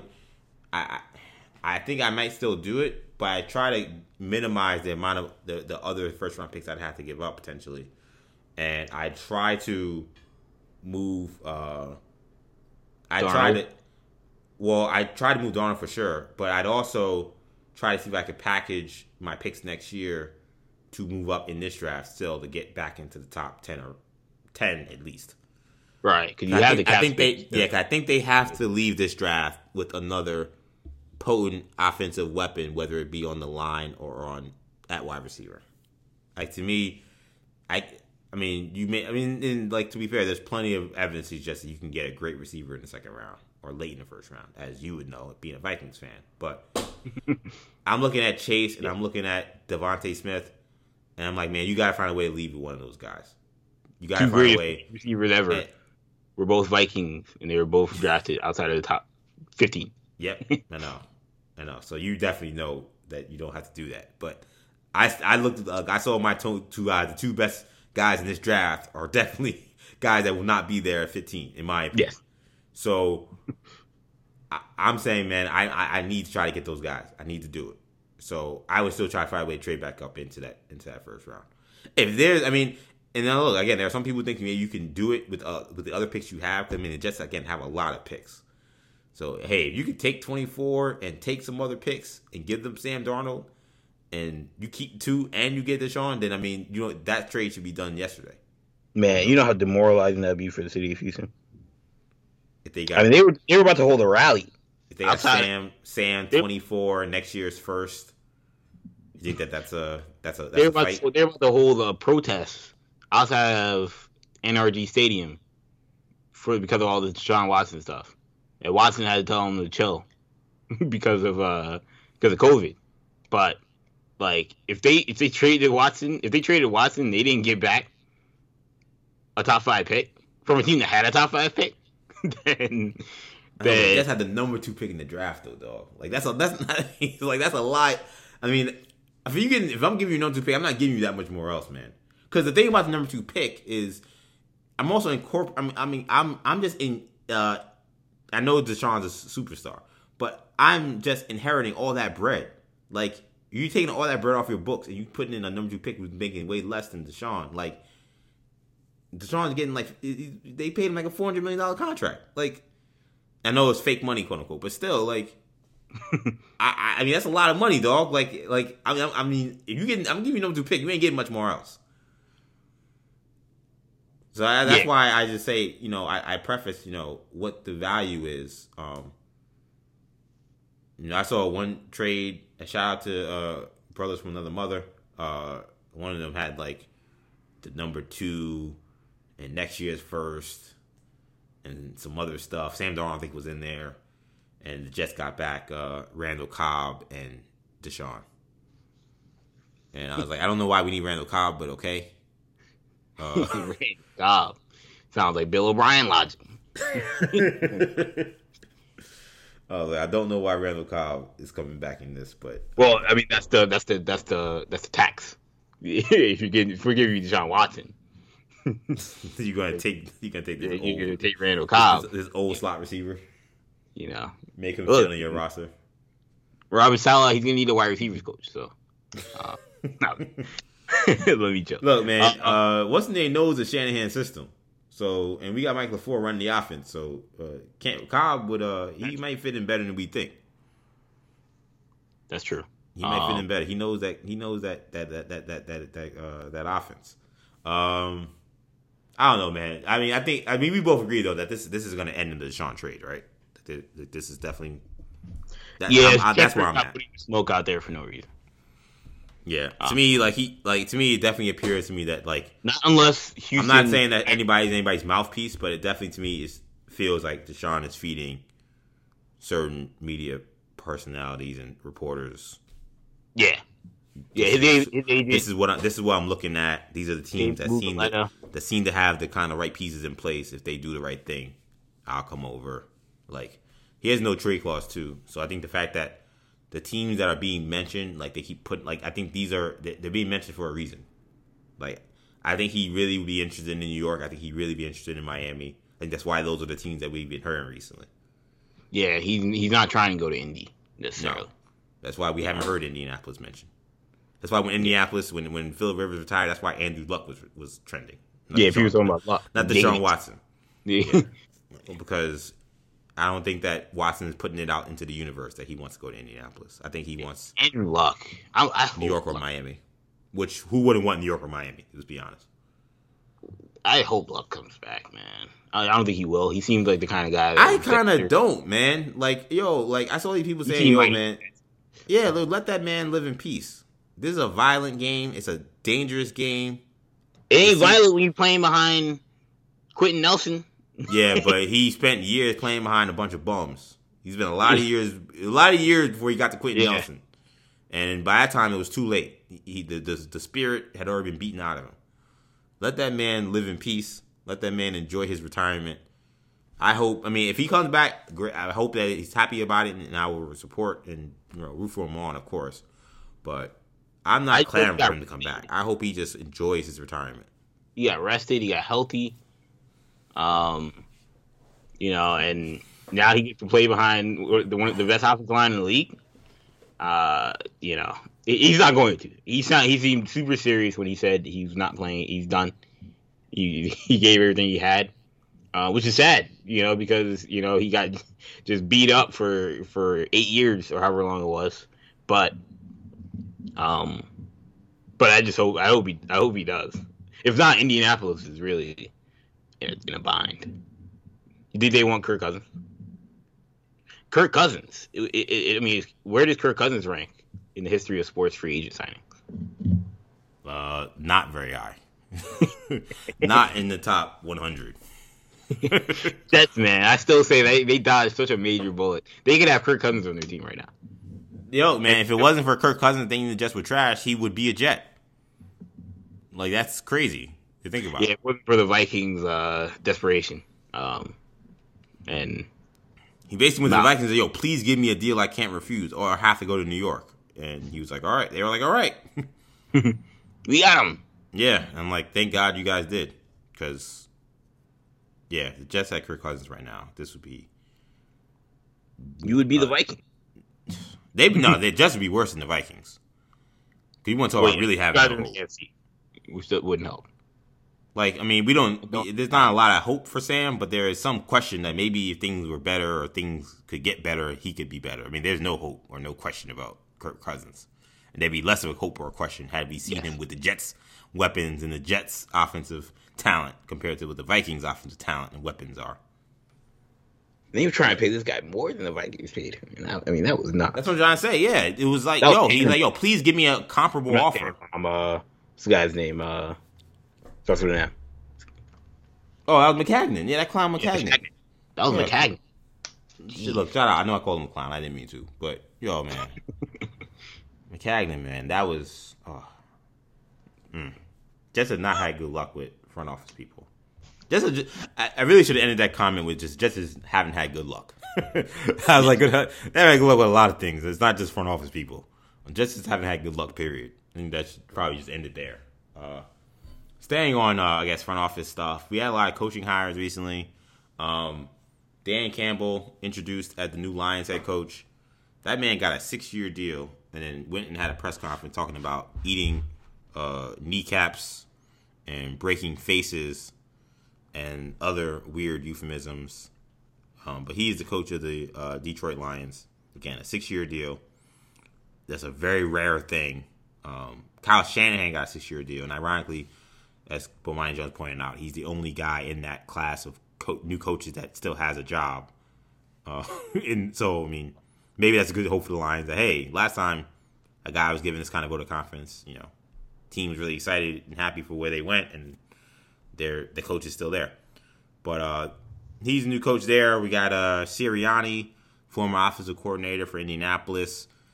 He did not call plays for the Colts, but he is uh, a head coach for the Eagles now. I, I just feel like, though, to me, I hate. I don't want to rain on the parades of of Campbell or on Sirianni. You know, anytime you get an opportunity to be an NBA, NFL, excuse me, NFL head coach, it's a it's a dream come true. All these guys who get their work their behinds off to get there. So I don't want to you know minimize their their their role and their excuse me their come up in any way, but it just it just leaves a bad taste in my mouth that we we sit here and you know no black coaches hired in this uh, period so far. We're coming down to the wire where it doesn't look good that we'll get a black coach. And I'll say what I said on Twitter, man. If if an offensive coordinator, if there was a coordinator for the most explosive offense three years running, coaching in a championship Sunday for the opportunity to go to another Super Bowl after winning Super Bowl last year. If that man was white, there's just no way in hell you could tell me that he wouldn't have got a coaching offer. There's no way. No way at all. It's it's in it's inexcusable that Eric Bieniemy, no one thinks that he could be an NFL head coach, and that there are all these other guys who have way less impressive resumes that are getting these head coaching hires. And I think for a lot of people to see Sirianni, and again, no disrespect to him, uh, seems like a good, young, bright offensive guy. Frank Reich is, uh, I think, a great offensive coach. So anybody that's coaching under him, I'm gonna give, you know, definitely give a certain look, and I can see why Philly will look at him, considering it seems like they want to rehabilitate Wentz. I just think it's frustrating to me that with all that being said, all we heard was that Bieniemy not calling the plays or only calling some of the plays was a detriment to maybe people believing him as an offensive coach. And you have guys who have coached way worse offenses getting coaching jobs uh, despite not calling plays. And you have guys who uh, who never call plays, uh, guys who aren't play callers like Dan Campbell getting six year deals. Like it's just like these kind of like gaslighting excuses are starting to become a little ridiculous, and it's just unfortunate. I mean, to me, the Arthur Smith one, you know, Sirianni, I can kind of believe a little bit and kind of explain away to some degree. The the uh, the Arthur Smith one was a little. That's the one I I, I still have trouble with, man. Like Tennessee plays old man football, and they do it because they got a sledgehammer. Um, I think he's a good offensive coach, and I, I actually gave him praise last year for the games he was calling. But that's insane to me that he will be considered more head coaching material than a guy who's again coached the most explosive offense in the NFL for three straight years in a row. I don't understand it, and it's uh it's just unfortunate because you just see you know in, in, wrestling we say you know you put the rocket ship on guys and they just go to the moon, and you see you know predominantly white young coaches get that rocket ship regardless of their experience to get shot to the moon. Guys with way less experience than Bieniemy has had in the past get shot to the moon, and a guy with Bieniemy's resume, if he was white, just would he would be a head coach by now. There's no there's no discussion. Like I like you can't even argue that. And the an idea that not one team finds him hireable, and that all these other guys with I don't want to say shaky resumes, they're all highly regarded because they're getting head coaching jobs, but resumes that don't match up and so you're telling me if you're not hiring, you're hiring them because of the resume. That's not that can't be possible given what the other what Bieniemy has accomplished. Uh, it, it's just it's just sad, man, and it's just it leads to a, you know, kind of a a conundrum of, of how is the NFL going to tackle this systemic racism that is prevalent in co- hiring NFL head coaches. It's just obvious. There's so many black assistants. There's so many black players and they're just not getting the kind of opportunities to be head coaches as uh, white coaches are. And it's just the facts, and there's no other way to describe it. And I don't know how they fix it, but if we don't address it or talk about it, then uh, I guess we'll never really get moving in that direction. Um. Yeah, on uh, Bieniemy. I mean, you know, I mentioned it last week. It was uh, it was bizarre that he hadn't been hired yet, and it didn't seem like at the time that he was going to get a job. Um, you know, I think I think it's bizarre Joe Brady hasn't didn't get hired, but Joe Brady, you know, really, I mean, you know, it's not like the Panthers were the best team in the league. Um, and he's only been in the league for one year, and he's like thirty, he's like thirty-two years old or whatever he is. So, 31. So it's not like you know, you know, I'm not crying about Joe Brady not getting a head coaching job. But, but Kendall, to me, that tells me something. Like Joe Brady, like has not accomplished nearly as much as Eric Bieniemy, and you're saying you're surprised he didn't get a job. It's like, yeah, that's a right. part of the problem. Like right. a white guy with his resume has gotten jobs. yeah, but like with Bieniemy, in some ways, we're kind of not surprised, and that's crazy.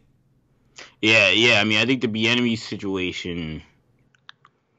You know, I mean, I hope that this hasn't become, and I don't know, you know, this is more speculation, but I hope that this hasn't become almost like a like a Kaepernick situation where like there's almost like now like a collective like uncomfortability about about hiring Bieniemy because of because there's been so much pressure around people talking about hiring him. Um, I I'd be I'd feel more confident in that being the case if like other black coaches were getting hired, but you know, there hasn't been any this this this cycle anyway. So it's not as if like teams are going to other black coaches and avoiding Bieniemy. So that makes me think that it's not necessarily that, but um, but it, the fact that he keeps getting these interviews, to me, like this is a, I mean, it's, it's like a Rooney Rule situation. I mean, Anthony Lynn talked about it when he would be the guy. He said he he started turning down job interviews that he knew he wasn't going to get the job because he knew he was just becoming the Rooney Rule guy. And I think similar to Anthony Lynn, I think Eric Bieniemy is getting tagged. I think a lot. I think a lot of the reason why he's not getting the looks. Um, you know, I think it doesn't help that he's a running back coach, uh, or he was a running back coach. You know, I guess they feel like, um, you know, that that's not as as traditional of a of a route to be a head coach. But even that is like, you know, I mean, like there's a, there's a problem that there's only three black uh, quarterbacks coaches in the league, um, and you know I think that's that's that's if you want to ask why why that's a problem or why where the problem lies, I think that's one of the problem. Um, you know, I think I mean, to me, I mean, Bieniemy.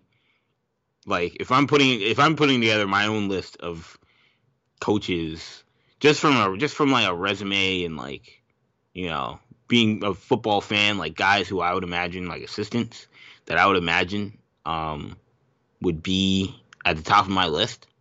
Um, Bieniemy is in the top three, no question. You know, I've heard really good things about Brandon Staley defense coordinator of the Rams. Um,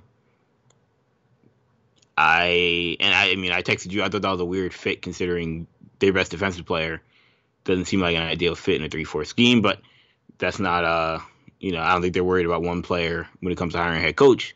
Um, you know I mentioned last week that Joe Brady would end up being a, a coaching star, whether it be in college or the NFL. Uh, he just seems like a super smart guy.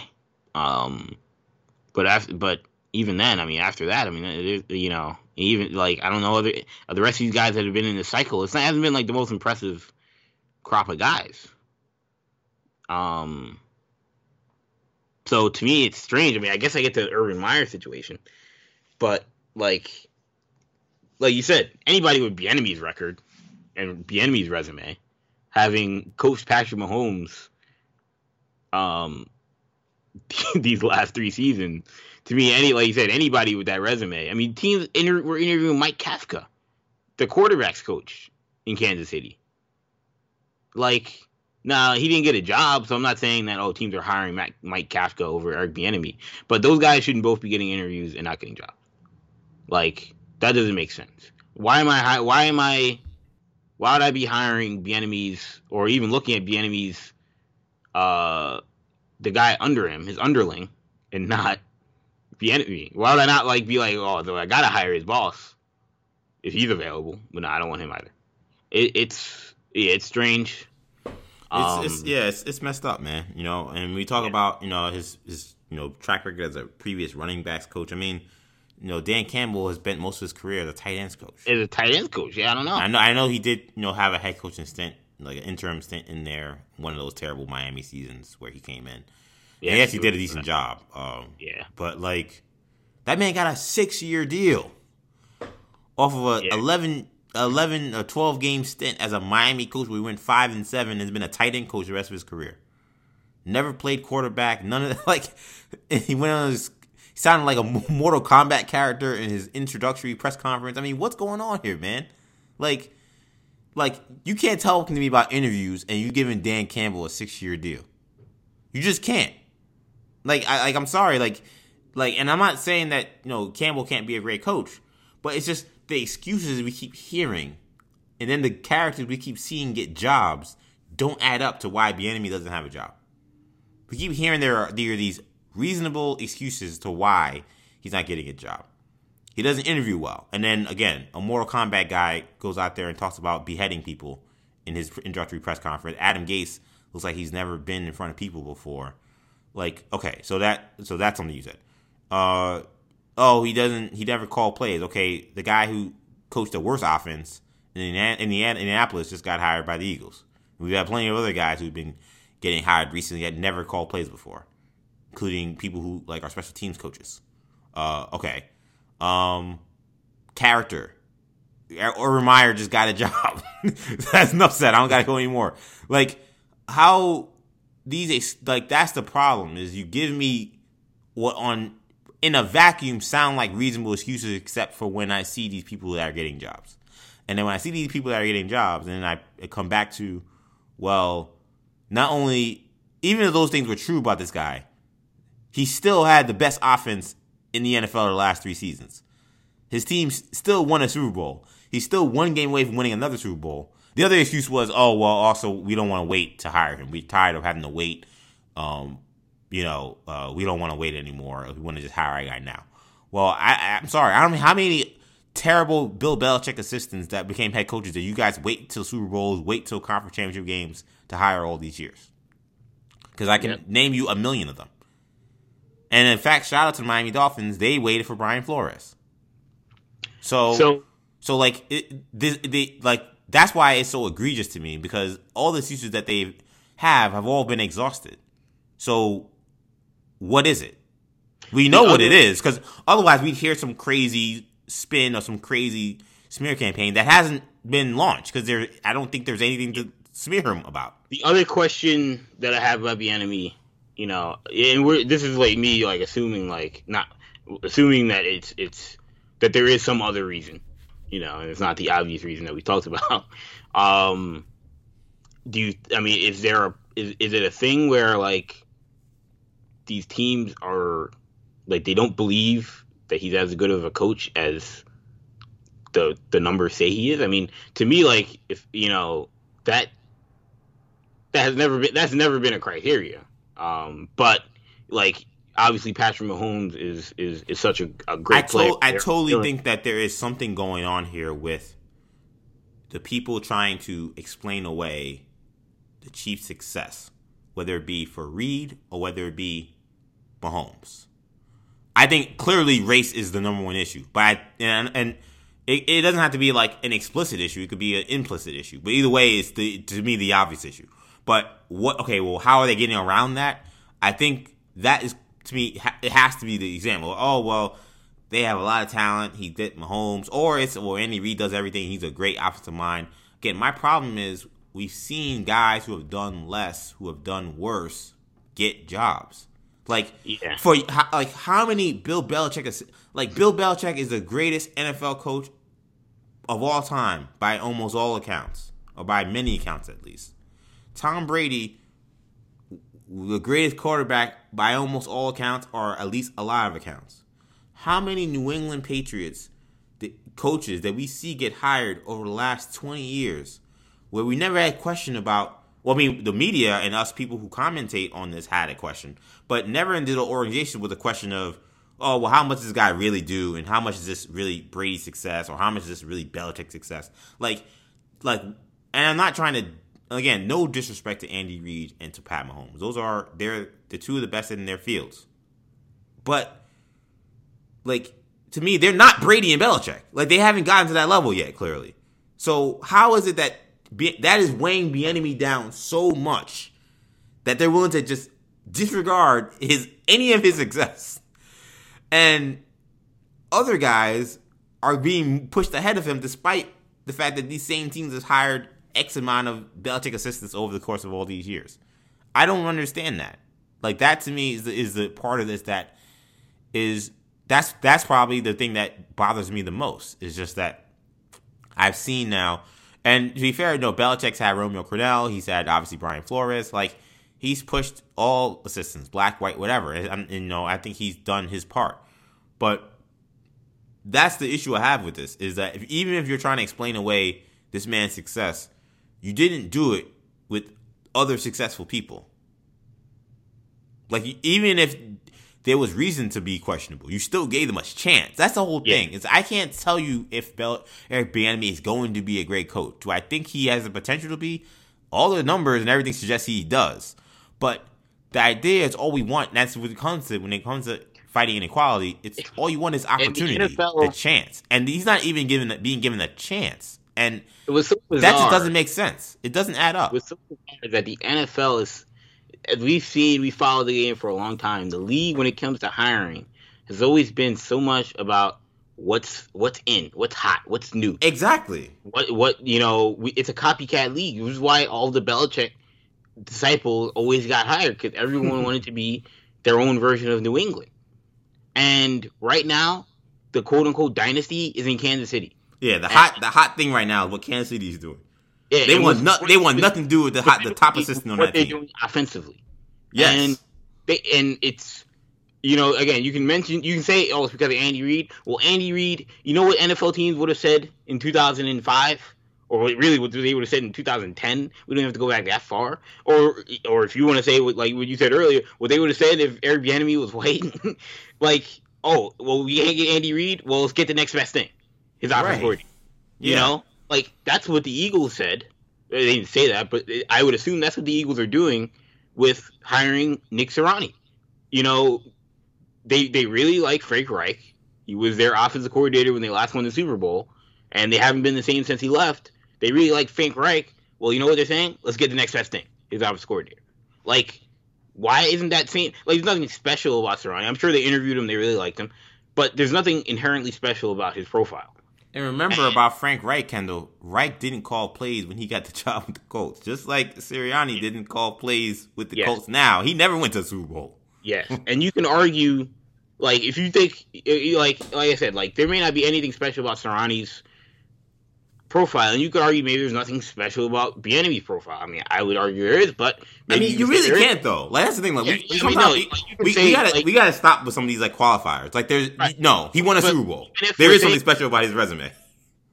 But but even if we're saying that, like that has never been the that's never been the talking point in the NFL. Like that's never been the the the deal breaker. Is right especially on this guy's resume. Like, you know how many offensive coordinators and defensive coordinators from New England who I could have always told you, especially the defensive coordinators, Belichick, that's all Belichick. Don't it's all smoke. We've seen it in college football with with Saban. All of his all of his coaches end up getting coaching jobs. But like but we don't want Eric Bieniemy. It's again it's it's strange. Um it's strange you know, I would almost argue. I mean, if I'm Bieniemy, I'm starting to think: Do I? Well, one, do I start looking at college football coaching jobs? But ultimately, do I think about you know? I mean, he can't. He technically can't get a lateral move. Like he can't go someplace else. But that would be best for his career is finding another offensive coordinator job. But that's almost insulting. You I know? mean, it's just it's just it's just disgraceful that we had to without we're even talking about that that like, oh, maybe he should coordinate somewhere else. It's like again, we would never have that conversation about someone in that same with his same credentials, with his same situation, if that was a white man. We just wouldn't. And the NFL and its owners have in, in, in they have uh, embodied uh, a a coaching system that is biased it's not my job to answer why it's biased. It's their job to fix it. I don't know why it's biased. But it's clear that black coaches just have the odds stacked against them in ways that white coaches just don't. And we'll see if Eric gets the job. Again, it's not looking good. But another cycle, no no black coaches appears. Um, the amount of black coaches that are in the league seem to be dwindling. It's not getting better; it's getting worse right now. Something's got to give, man. Some, something is clearly off. There's just too many rotten organizations for you them to keep hiring the same kind of people. Like, I don't know if everybody was really good. Like maybe it still would be ridiculous. But like the notion that oh we know what we want, we know what it takes to be an NFL head coach. I'm like really, really Cincinnati, you know what it takes to be an NFL coach. I know that's maybe a bad example because they had a black coach for like ten years, but really Jacksonville, really, really Houston, you guys know what it, what it, what it takes to get a real good NFL head coach. Like, how come you haven't never displayed it in the last recent history? You know, like. So that's that's yeah. that's uh, that's just that's just frustrating part about this. And I don't know. Um, shout out to Eric Bieniemy. I hope he ends up getting a job. It's not looking good, but uh, we'll see how that ends up shaking out. Uh, I did want to quickly talk about um, one job opening up. By the way, uh, in in like one sentence, what do you think of Kevin Porter after his tantrum being traded to Houston? Uh, what did they give up? I, I, don't, think they, I don't think they gave up anything. Yeah, Nothing one of those. Yeah. Yeah. Uh, second round pick, future second round pick protected. It is top 55 protected, which I didn't even know was possible. Yeah, Kevin Porter, he was acting kind of crazy. Um, you know, it sounded like Koby Altman wanted nothing to do with him. He basically called the Cavs like a, you know, said what the Cavs were doing to him, modern day slavery. You know, I mean, I, I don't know, because they changed his locker. I don't know what was going on in that situation. They they traded him. Um, with Wall, Boogie, I could see those guys being good vets for him. Um, I feel like he would, you know, he would understand playing with them. Um, I mean, but it's a. He's not, you know, he's he's a talented player. He, he deserves that credit, but um, you get him for the cheap you get it for the cheapest that you can get, the cheapest value possible, and uh, you continue to stack assets. I, I, am for it. Um, I first of all, like I told you earlier this week, I don't want to ever hear anyone talk about you know Porter being some uh, guy who fell and some steel. Like, I mean, the guy uh, clearly was a character red flag, and um, I know he was dealing with some mental health issues. That's why he was kind of away from the team. I pray that he's getting the help that he needs and the support he needs. Clearly, he continues to need more support. I hope Houston has a infrastructure in place to give him that. Um, I actually think that roster. I know some people may think is Wall and Beal good for him. I kind of think that those guys have been through a lot. I actually think that they actually may end up being really good for him. Uh, and I hope he's able to get his life in game together because the guy has talent, but what was what was kind of clear in college and has you know been very clear since he's entered the NBA. I mean, again, it's a character red flag, and it's just a matter of uh, can they support him and get him help he needs to uh, to be able to perform on the court because the guy does have talent, he can play, but you know that kind of flyer is kind of flyer Houston's gonna have to take now that they've lost Harden. So them being the team to take the plunge on Kevin, I'm not surprised. Uh, I do want to quickly talk about the Tennessee situation. So uh, Tennessee fired um, their coach Jeremy Pruitt after about what three seasons I think it was. They're not very happy with how it all ended. There was internal investigation. They found some uh, recruiting improper improper improper improprieties. I don't know why I can say that word. Uh, that led to his firing. I'm sure the mediocre football seasons they also put together since he's been the head coach didn't help either. They also got rid of uh, Phil Fulmer, who was in that AD role. They actually announced the uh, uh, a new AD today. Um, the former AD of UCF is now going to be the athletic director for Tennessee, Danny White. I think that's actually a really great move. Danny White's done a great job uh, as the athletic director for Central Florida. Not just their football program, their basketball program has also been really well, really well run under him. They've kind of become a first class yeah. kind of like. He's got a national championship too. Relax. Um, they've kind of become a, a, a kind of a first class athletic program under athletic. Under, under, him. Yeah. Yeah, so, so he deserves like credit. So I think that that's a great hire. I'm giving him credit for that. Uh, man, what's up with the Tennessee deal, man? Like, I mean, you kind of talked about it fair. I want to kind of have that same conversation here. I mean, that job it's like nuts to me, just like how long it's been since Tennessee has been like as great as like their fans want you to believe they always have been. Yeah, Like there are those long. out. Yeah, there, there are those teams out there um, in college sports. Um, you, Nebraska football, Indiana basketball. Uh, I'm sure we could think of others that are like that. UCLA basketball is getting pretty close to that. um, although they did have the season with Lonzo Ball. Uh, but there are those types of jobs out there that in those types of schools that um, don't that aren't nearly like that high school kids that they would have to be recruiting wouldn't be old enough to recollect any time they were good. And that's the that is the problem. Like and for Tennessee football and like Nebraska football, like it's literally like they haven't been they haven't been good. Like good as in like BCS bowl slash playoff or conference championship good in since any of these kids were born. And that that's a problem.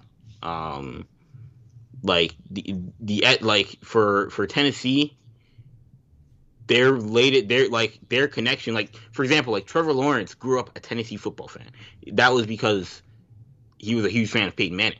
hmm But like even but like Trevor Lawrence grew up in an era where Peyton Manning like was still playing was still playing, you know, in the NFL. And you know, obviously like he might and he may have been in the Broncos or late in his run in Indy when Trevor Lawrence was watching, but like still like Trevor Lawrence, like, you know, Peyton Manning is still Peyton Manning. So you understand the the greatness there.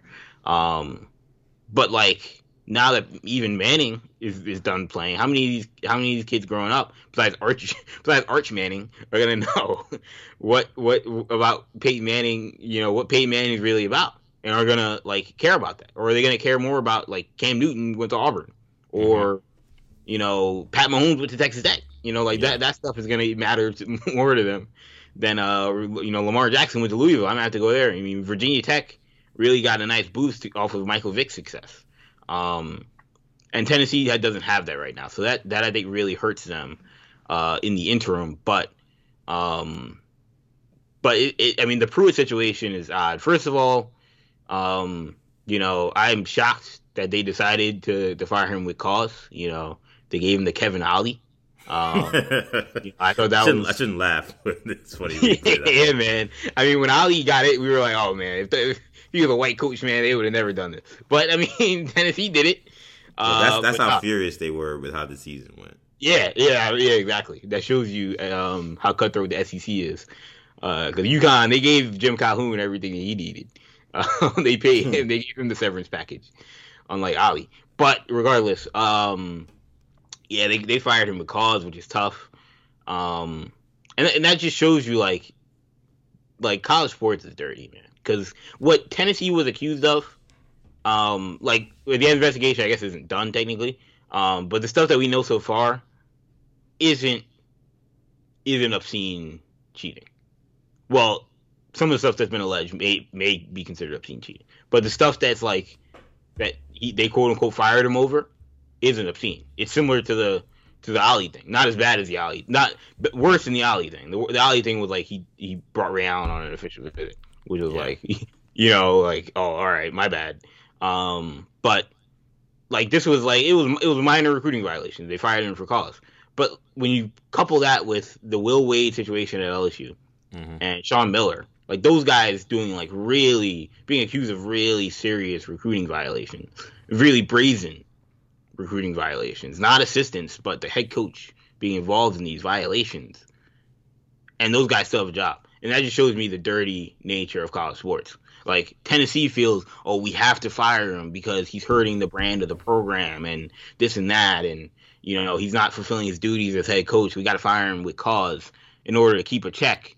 But with with with these guys like Sean Mil- Sean Miller and Will Wade, they're keeping their jobs because they can win. It's just it's it's it's so ridiculous. But ultimately, you know, I think that this will be. Um, I think this is actually a positive for Tennessee. The Jeremy Pruitt situation wasn't going anywhere, and I think that there are a lot of good coaches out there.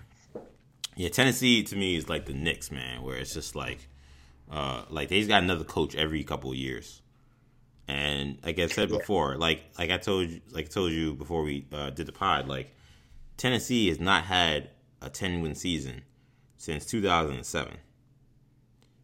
And they've they haven't finished inside the top 10 since 2001. I these are a lot of yeah. lean years for Tennessee, and like I like, like this is a program that was accustomed to being in the national championship kind of picture multiple years in a row. I mean, from 1990 to 99, that whole decade, they were without question one of the top programs in the country. I mean, their AP post finishes 5, 8, 14, 12, 12, 22, 3, 9, 7, national championship number 1, 98, and 9. Uh, then they had one down year and they were back at number 4 in 2001. So, and then they had a really good run in the 70s as well under uh, Doug Dickey and Bill Battle. So, like, this is a program that is not used to this kind of prolonged ineptitude. And when you know you get to that situation, you know, and look, I'm a Miami Hurricanes fan, so I, I know it. I know the same situation where you have so many years of not getting to the standard that used to be that at a certain point, like how how much do these kids even care about making the re- rebuilding the standard back to what it's supposed to be? You know, I think for a team like Miami or some other programs. The, the, fertile recruiting ground gives you hope that the right recruiting class can turn it around I think when you look at a Nebraska or a Tennessee, like the issue they have is they're programs that already had to recruit on a national level. Um, they don't have necessarily the most fertile recruiting ground. And there, and none to be fair, there are good players from Tennessee. There are some great players even from the state of Tennessee, and they're going to compete, and they're still going to get a lot of those guys. But you know that recruiting ground is just not as fertile as Florida, not as fertile as Alabama or uh, Louisiana or Texas or some of those places that they're going to be competing with in that conference. And the problem becomes, you know, kids outside of that state. First of all, are the kids in your state going to care about your school at this point because you've been bad for so long? And why are the kids outside of your state going to care? Obviously, there's only so many scholarships to go around. You're going to get good players, but as we've seen with the SEC, it doesn't take. You can't just get good players. I mean, uh, Butch Jones and Jeremy Pruitt were getting good players. Uh, sometimes a top 15 recruiting class means you're seventh or eighth in the conference. That's just how yeah. tough it is in the SEC.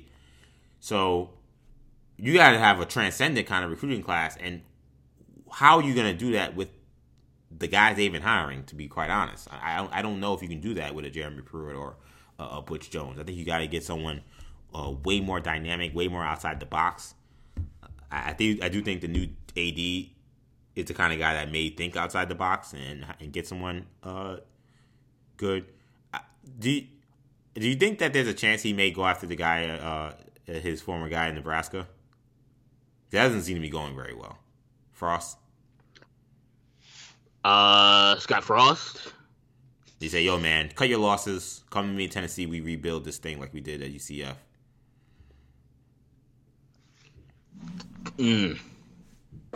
Cause you're Frost, man. Like I, that thing don't look good. You might want to Josh Heupel early at UCF. Uh, I mean, Heupel kind of. I mean, he's actually probably. They've, I mean, he's taken a bit of a step back. Yeah, I guess. UCF fans I guess. I, I, guess I just feel like Heupel is a good coach. I just feel like, I guess, to me, Frost just feels like more of a proven commodity of them as a tandem could do great things. So yeah, Frost. I mean, he needs a change of scenery. He needs a change of scenery. The Nebraska that, that thing is not gonna. That thing is not gonna work. Yeah, I mean, it was an embarrassment. Like from the beginning of the season, they were threatening to leave the Big Ten, and people kind of just laughing at them. And then they play their first game against Ohio State, and they get you know their brains beaten in, and then from there, like it just it was, it was a train wreck all season. Um, and they lost a lot of credibility uh, uh, as a program. Um, they look like a laughing stock. Uh, so it's you know he definitely does need a change of scenery. Um, from Tennessee, I look, I feel like they need a, a they need a a high level like football coach. Like they need a guy who can out scheme the rest of the coaches in the. I agree with that. I think the uh, idea that they're going to get some crazy recruiting classes far fetched. Yeah, it's just not and, I say that, like, I mean, again, they've been getting top 15 classes. I mean, they whoever they get can repeat that. I just think this idea you're going to get a number two or three class is not going to happen. Yeah. Like, Hugh Freeze might be the only guy that can try and pull that off.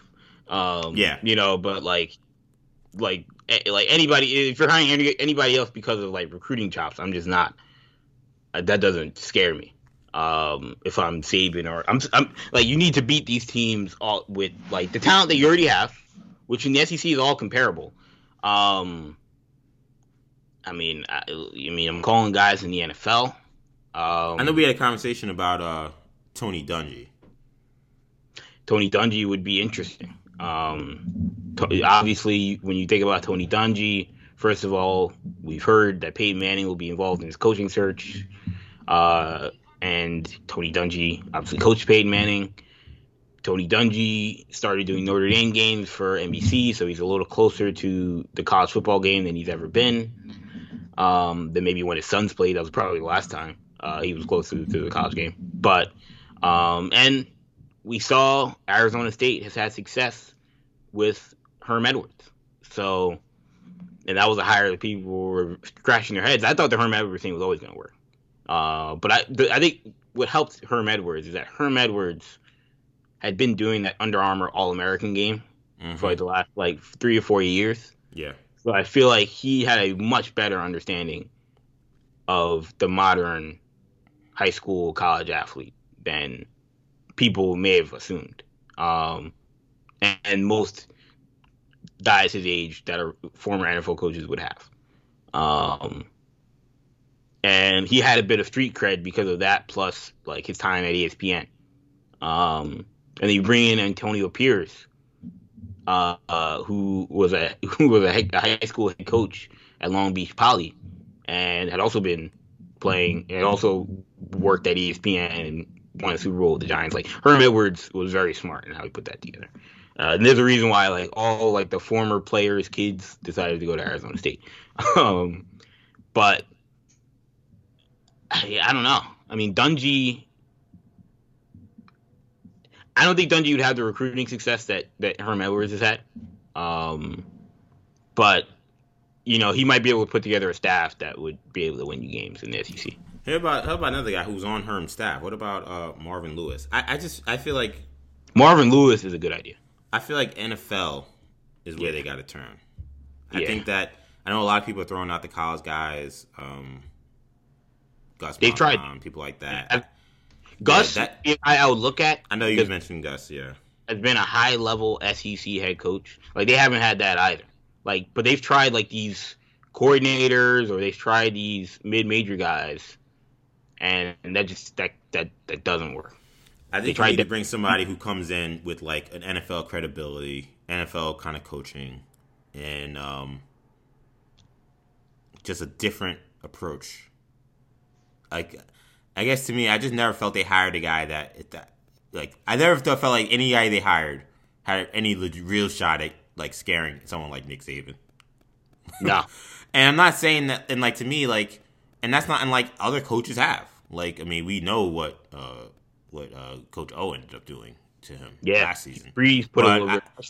Yeah, but I mean, look what Texas A&M did. Look, I think Florida, uh, Dan Mullins is, is a is a respectable coach for sure. Like like they've hired guys. Nobody's gonna be on Saban's level. But in order to win that conference, you're gonna have to go, or at least be good in the conference. You're gonna have to try to beat them every now and then, give yourself a chance. Like uh, none of the guys they've ever hired, I've ever thought had any chance to beat him, and that's including Pruitt. Like none of them. So like I'm just like, give me somebody who could think outside the box, will bring a different approach I know I haven't heard Marvin Lewis' name brought up once, but I would I would actually be I would actually consider someone like Marvin Lewis. He's already coaching the college game now, being the coordinator at Arizona State. He turned around that defense.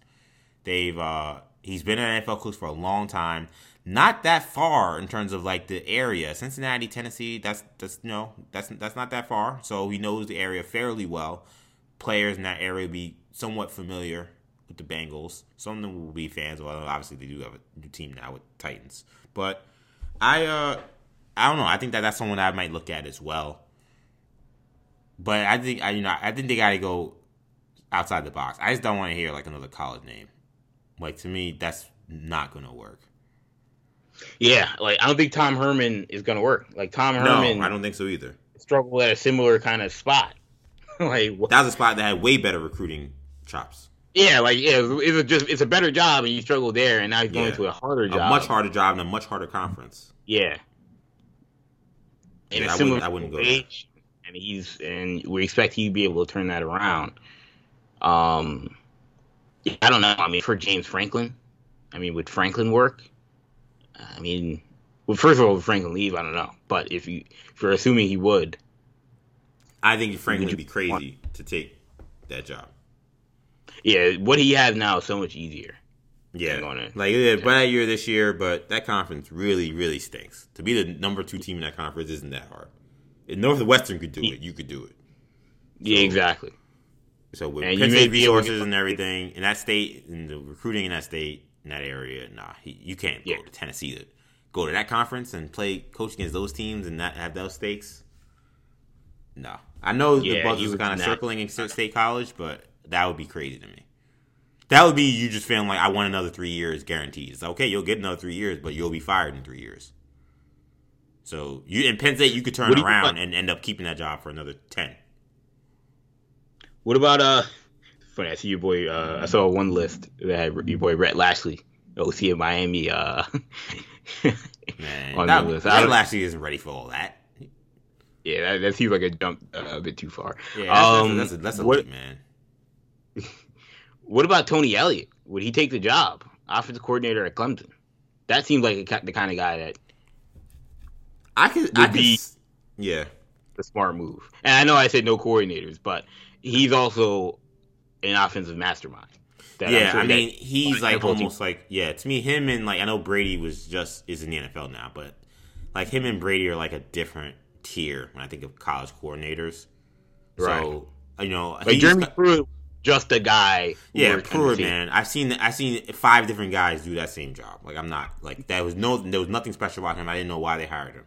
Uh, but but here, you know, what's the name? That's we're talking about with Bieniemy. Like these teams, they don't care about. These teams never cared about guys being special. That's what I'm trying to say. That's why it's so, so ridiculous. They're like, oh, you worked under Saban for a couple years. All right. Jim like, McElwain oh. got the Florida job. I mean, that's something that's still yeah, unbelievable to me. Pedestrian offenses uh, in Alabama football history, and they were like, "That man's never gonna right. get another. That man's never gonna get another major head coaching job." And that man coached Florida. Yeah. Think about that. And yeah, like that's why that's crazy. Yeah, but um, but you know, Elliot, Elliot, I like. I like that idea. Uh, he probably have to take that job, right? You couldn't turn that down. I would think about turning it down. Um, I know Tennessee is so hard. I know. Yeah, he's in line to get whatever job he wants, like in a year. Um, like the Clemson thing is so easy. It's kind of like Kirby Smart. Remember every year we were talking about Kirby Smart, like where is he going to go, and he kind of waited he out. Picked, he picked the right until job. like, yeah, he picked like the. I mean, first it was all. First of all, it was all matter, but second of all, like it's like the perfect yeah. spot to, if you want to compete against Saban. Like, yeah, beating the SEC East. Um, yeah, and that was another guy we didn't mention. So the guy that had to put some kind of fear in Saban, like that was another hire at SEC. That yeah, Saban has to think about it. When he has the the one yeah. lieutenant that he really does respect. You know what I'm saying? Yeah, and the guy was with him for like a decade. The longest know, time, where he was like, "Oh man, I really try to hold on to this one." Okay. Yeah. Um. So like, that is.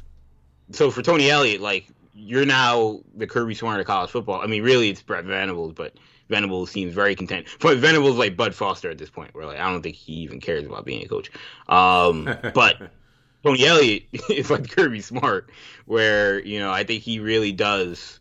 Um, I think he, he wants to move up on the ladder, but like he's almost got it too good. It's, you know, it's like someone joked um, when Nick Saban won a championship. Someone someone joked that oh Nick Saban's at the point of the uh, NCAA football dynasty that you know you, you quit and you go to Idaho to try and you know because it's got too easy. You know, like Elliott's at that point of like your your your uh your your dynasty or your if you're doing college basketball or college football where like you're at like a mid major that's almost like too good at this point where it's like I mean why would I leave until like Duke becomes available if you're playing basketball or why leave until Texas or Alabama or someplace comes available so I mean I don't know I mean at the same time though Ellie didn't get he didn't get a look at Texas so which that's yeah that's why that's that's why I said you know could you turn it down? Because I mean, you know, he didn't get a look at Texas, and you know, Texas hired another office coordinator who's very inventive, inventive, and had a great season. But we is another. Our, uh... Yeah, I was gonna say we we could ask. our questions. Uh, we got a, a similar conversation that we had with Eric Bieniemy about Tony Elliott. I know it's the same conversation, but but I mean, you know, you know, to me, like, but like that's why I say, like, you know, and that I'm gonna be honest, that's part of the reason why I asked. Could you turn down a job like Tennessee? We all understand Tennessee isn't the greatest. It's a good job in a vacuum, but it's like very hard and the the, the degree of difficulty is very high, and the fans aren't very patient. That's never a good combination. So, but again, it's Tennessee.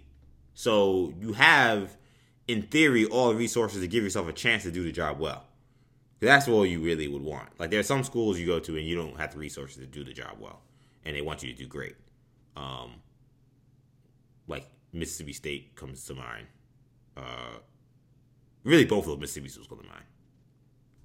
But yeah. like to, but to me, like Tennessee isn't that. Like Tennessee is a true like A one type program that is has all the resources and everything needed to be A one. It's just it's a lot. It's a tough competition. And these games are tough, and these teams are tough, and I just. But I, the reason why I like Elliott is I feel like I believe in him as a head coach. I think that he would give Saban fits. I've seen him give Saban fits in games as a coach, so I feel like that would give me hope. Yeah. And the one thing, the one bright side about Tennessee that we don't really mention enough, this is why I kind of feel like, you know, if I was Elliott, I'd take the chance, is while it is the SEC, you're in the much easier division. Now, this season, obviously, you played every team, so there was no smoke dodging, but it, which is why their record was what they was this year. But typically, you know, the East, there's really only two games that typically you should be maybe not favored in that are used in your division. Obviously, there you have two like random games in the West team division teams, and if one year it's Alabama and LSU, then well, you're screwed. But other years it might be Mississippi State and Ole Miss, and then you got maybe two wins under there.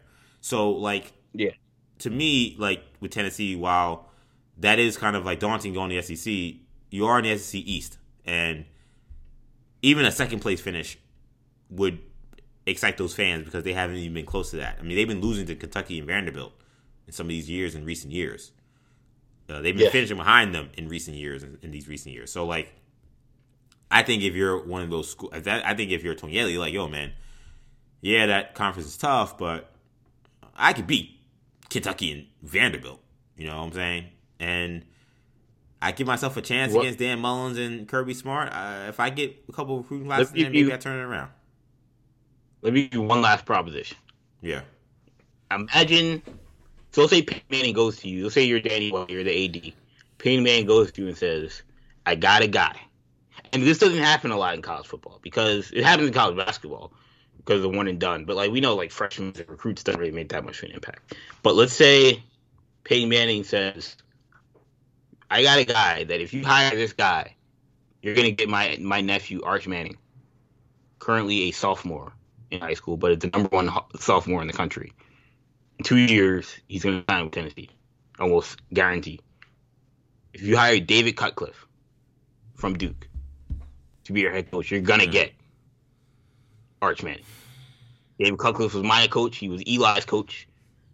Cooper Manning mm-hmm. is gonna send Arch Manning to Tennessee. That would be a program changing recruit at a time in which Tennessee has not had that kind of player since Peyton Manning.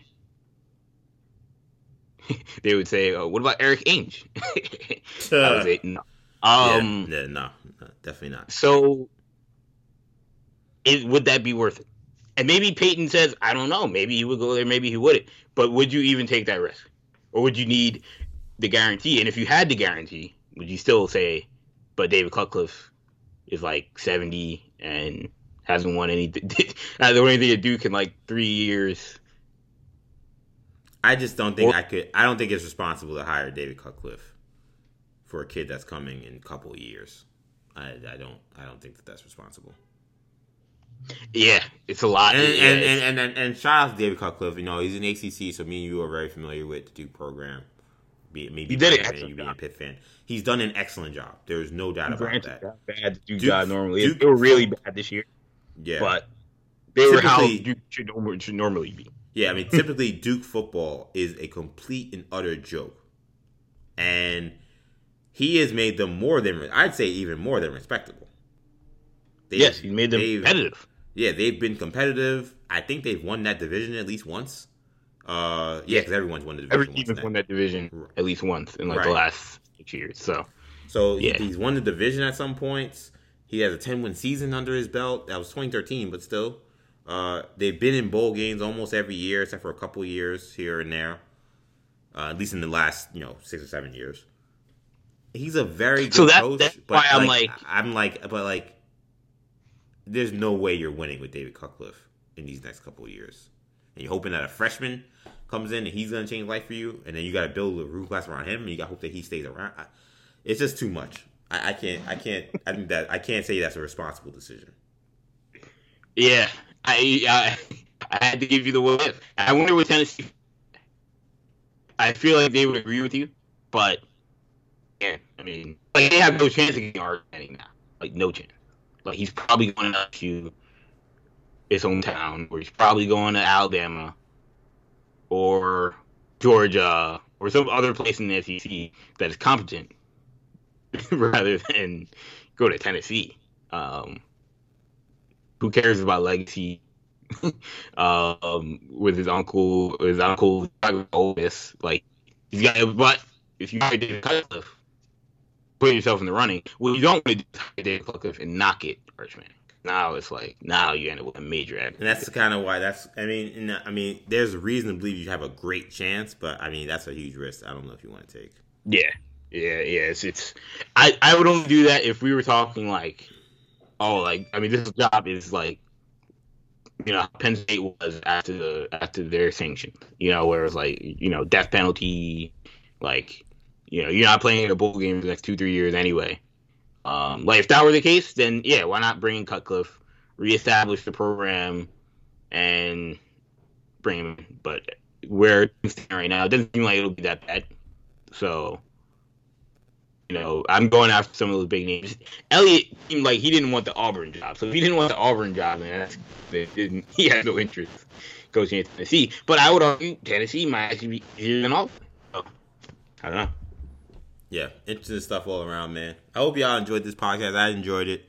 Uh, we'll be uh, back with more sports talk.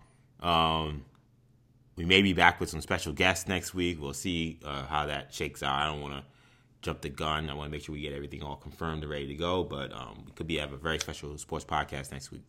So I want to make sure uh, I at least tease that a little bit for you guys. Of course, you can catch all of our podcasts on the New Generation Podcast Network. We're on Spotify, Apple Podcasts, SoundCloud, Stitcher, and TuneIn. Also, check us out on social media. Or should be on YouTube, New Generation Media. You can follow us on social media. We're on Twitter, New Generation Pod, Instagram, New Generation Podcast, and Facebook, New Generation Media. Follow me on Twitter, EJ underscore Stewart, Instagram, Action EJ. Kendall can be found on Twitter at NewGenKen. Thank you guys for checking us out. For Kendall, I'm EJ. Take it easy, guys. Peace.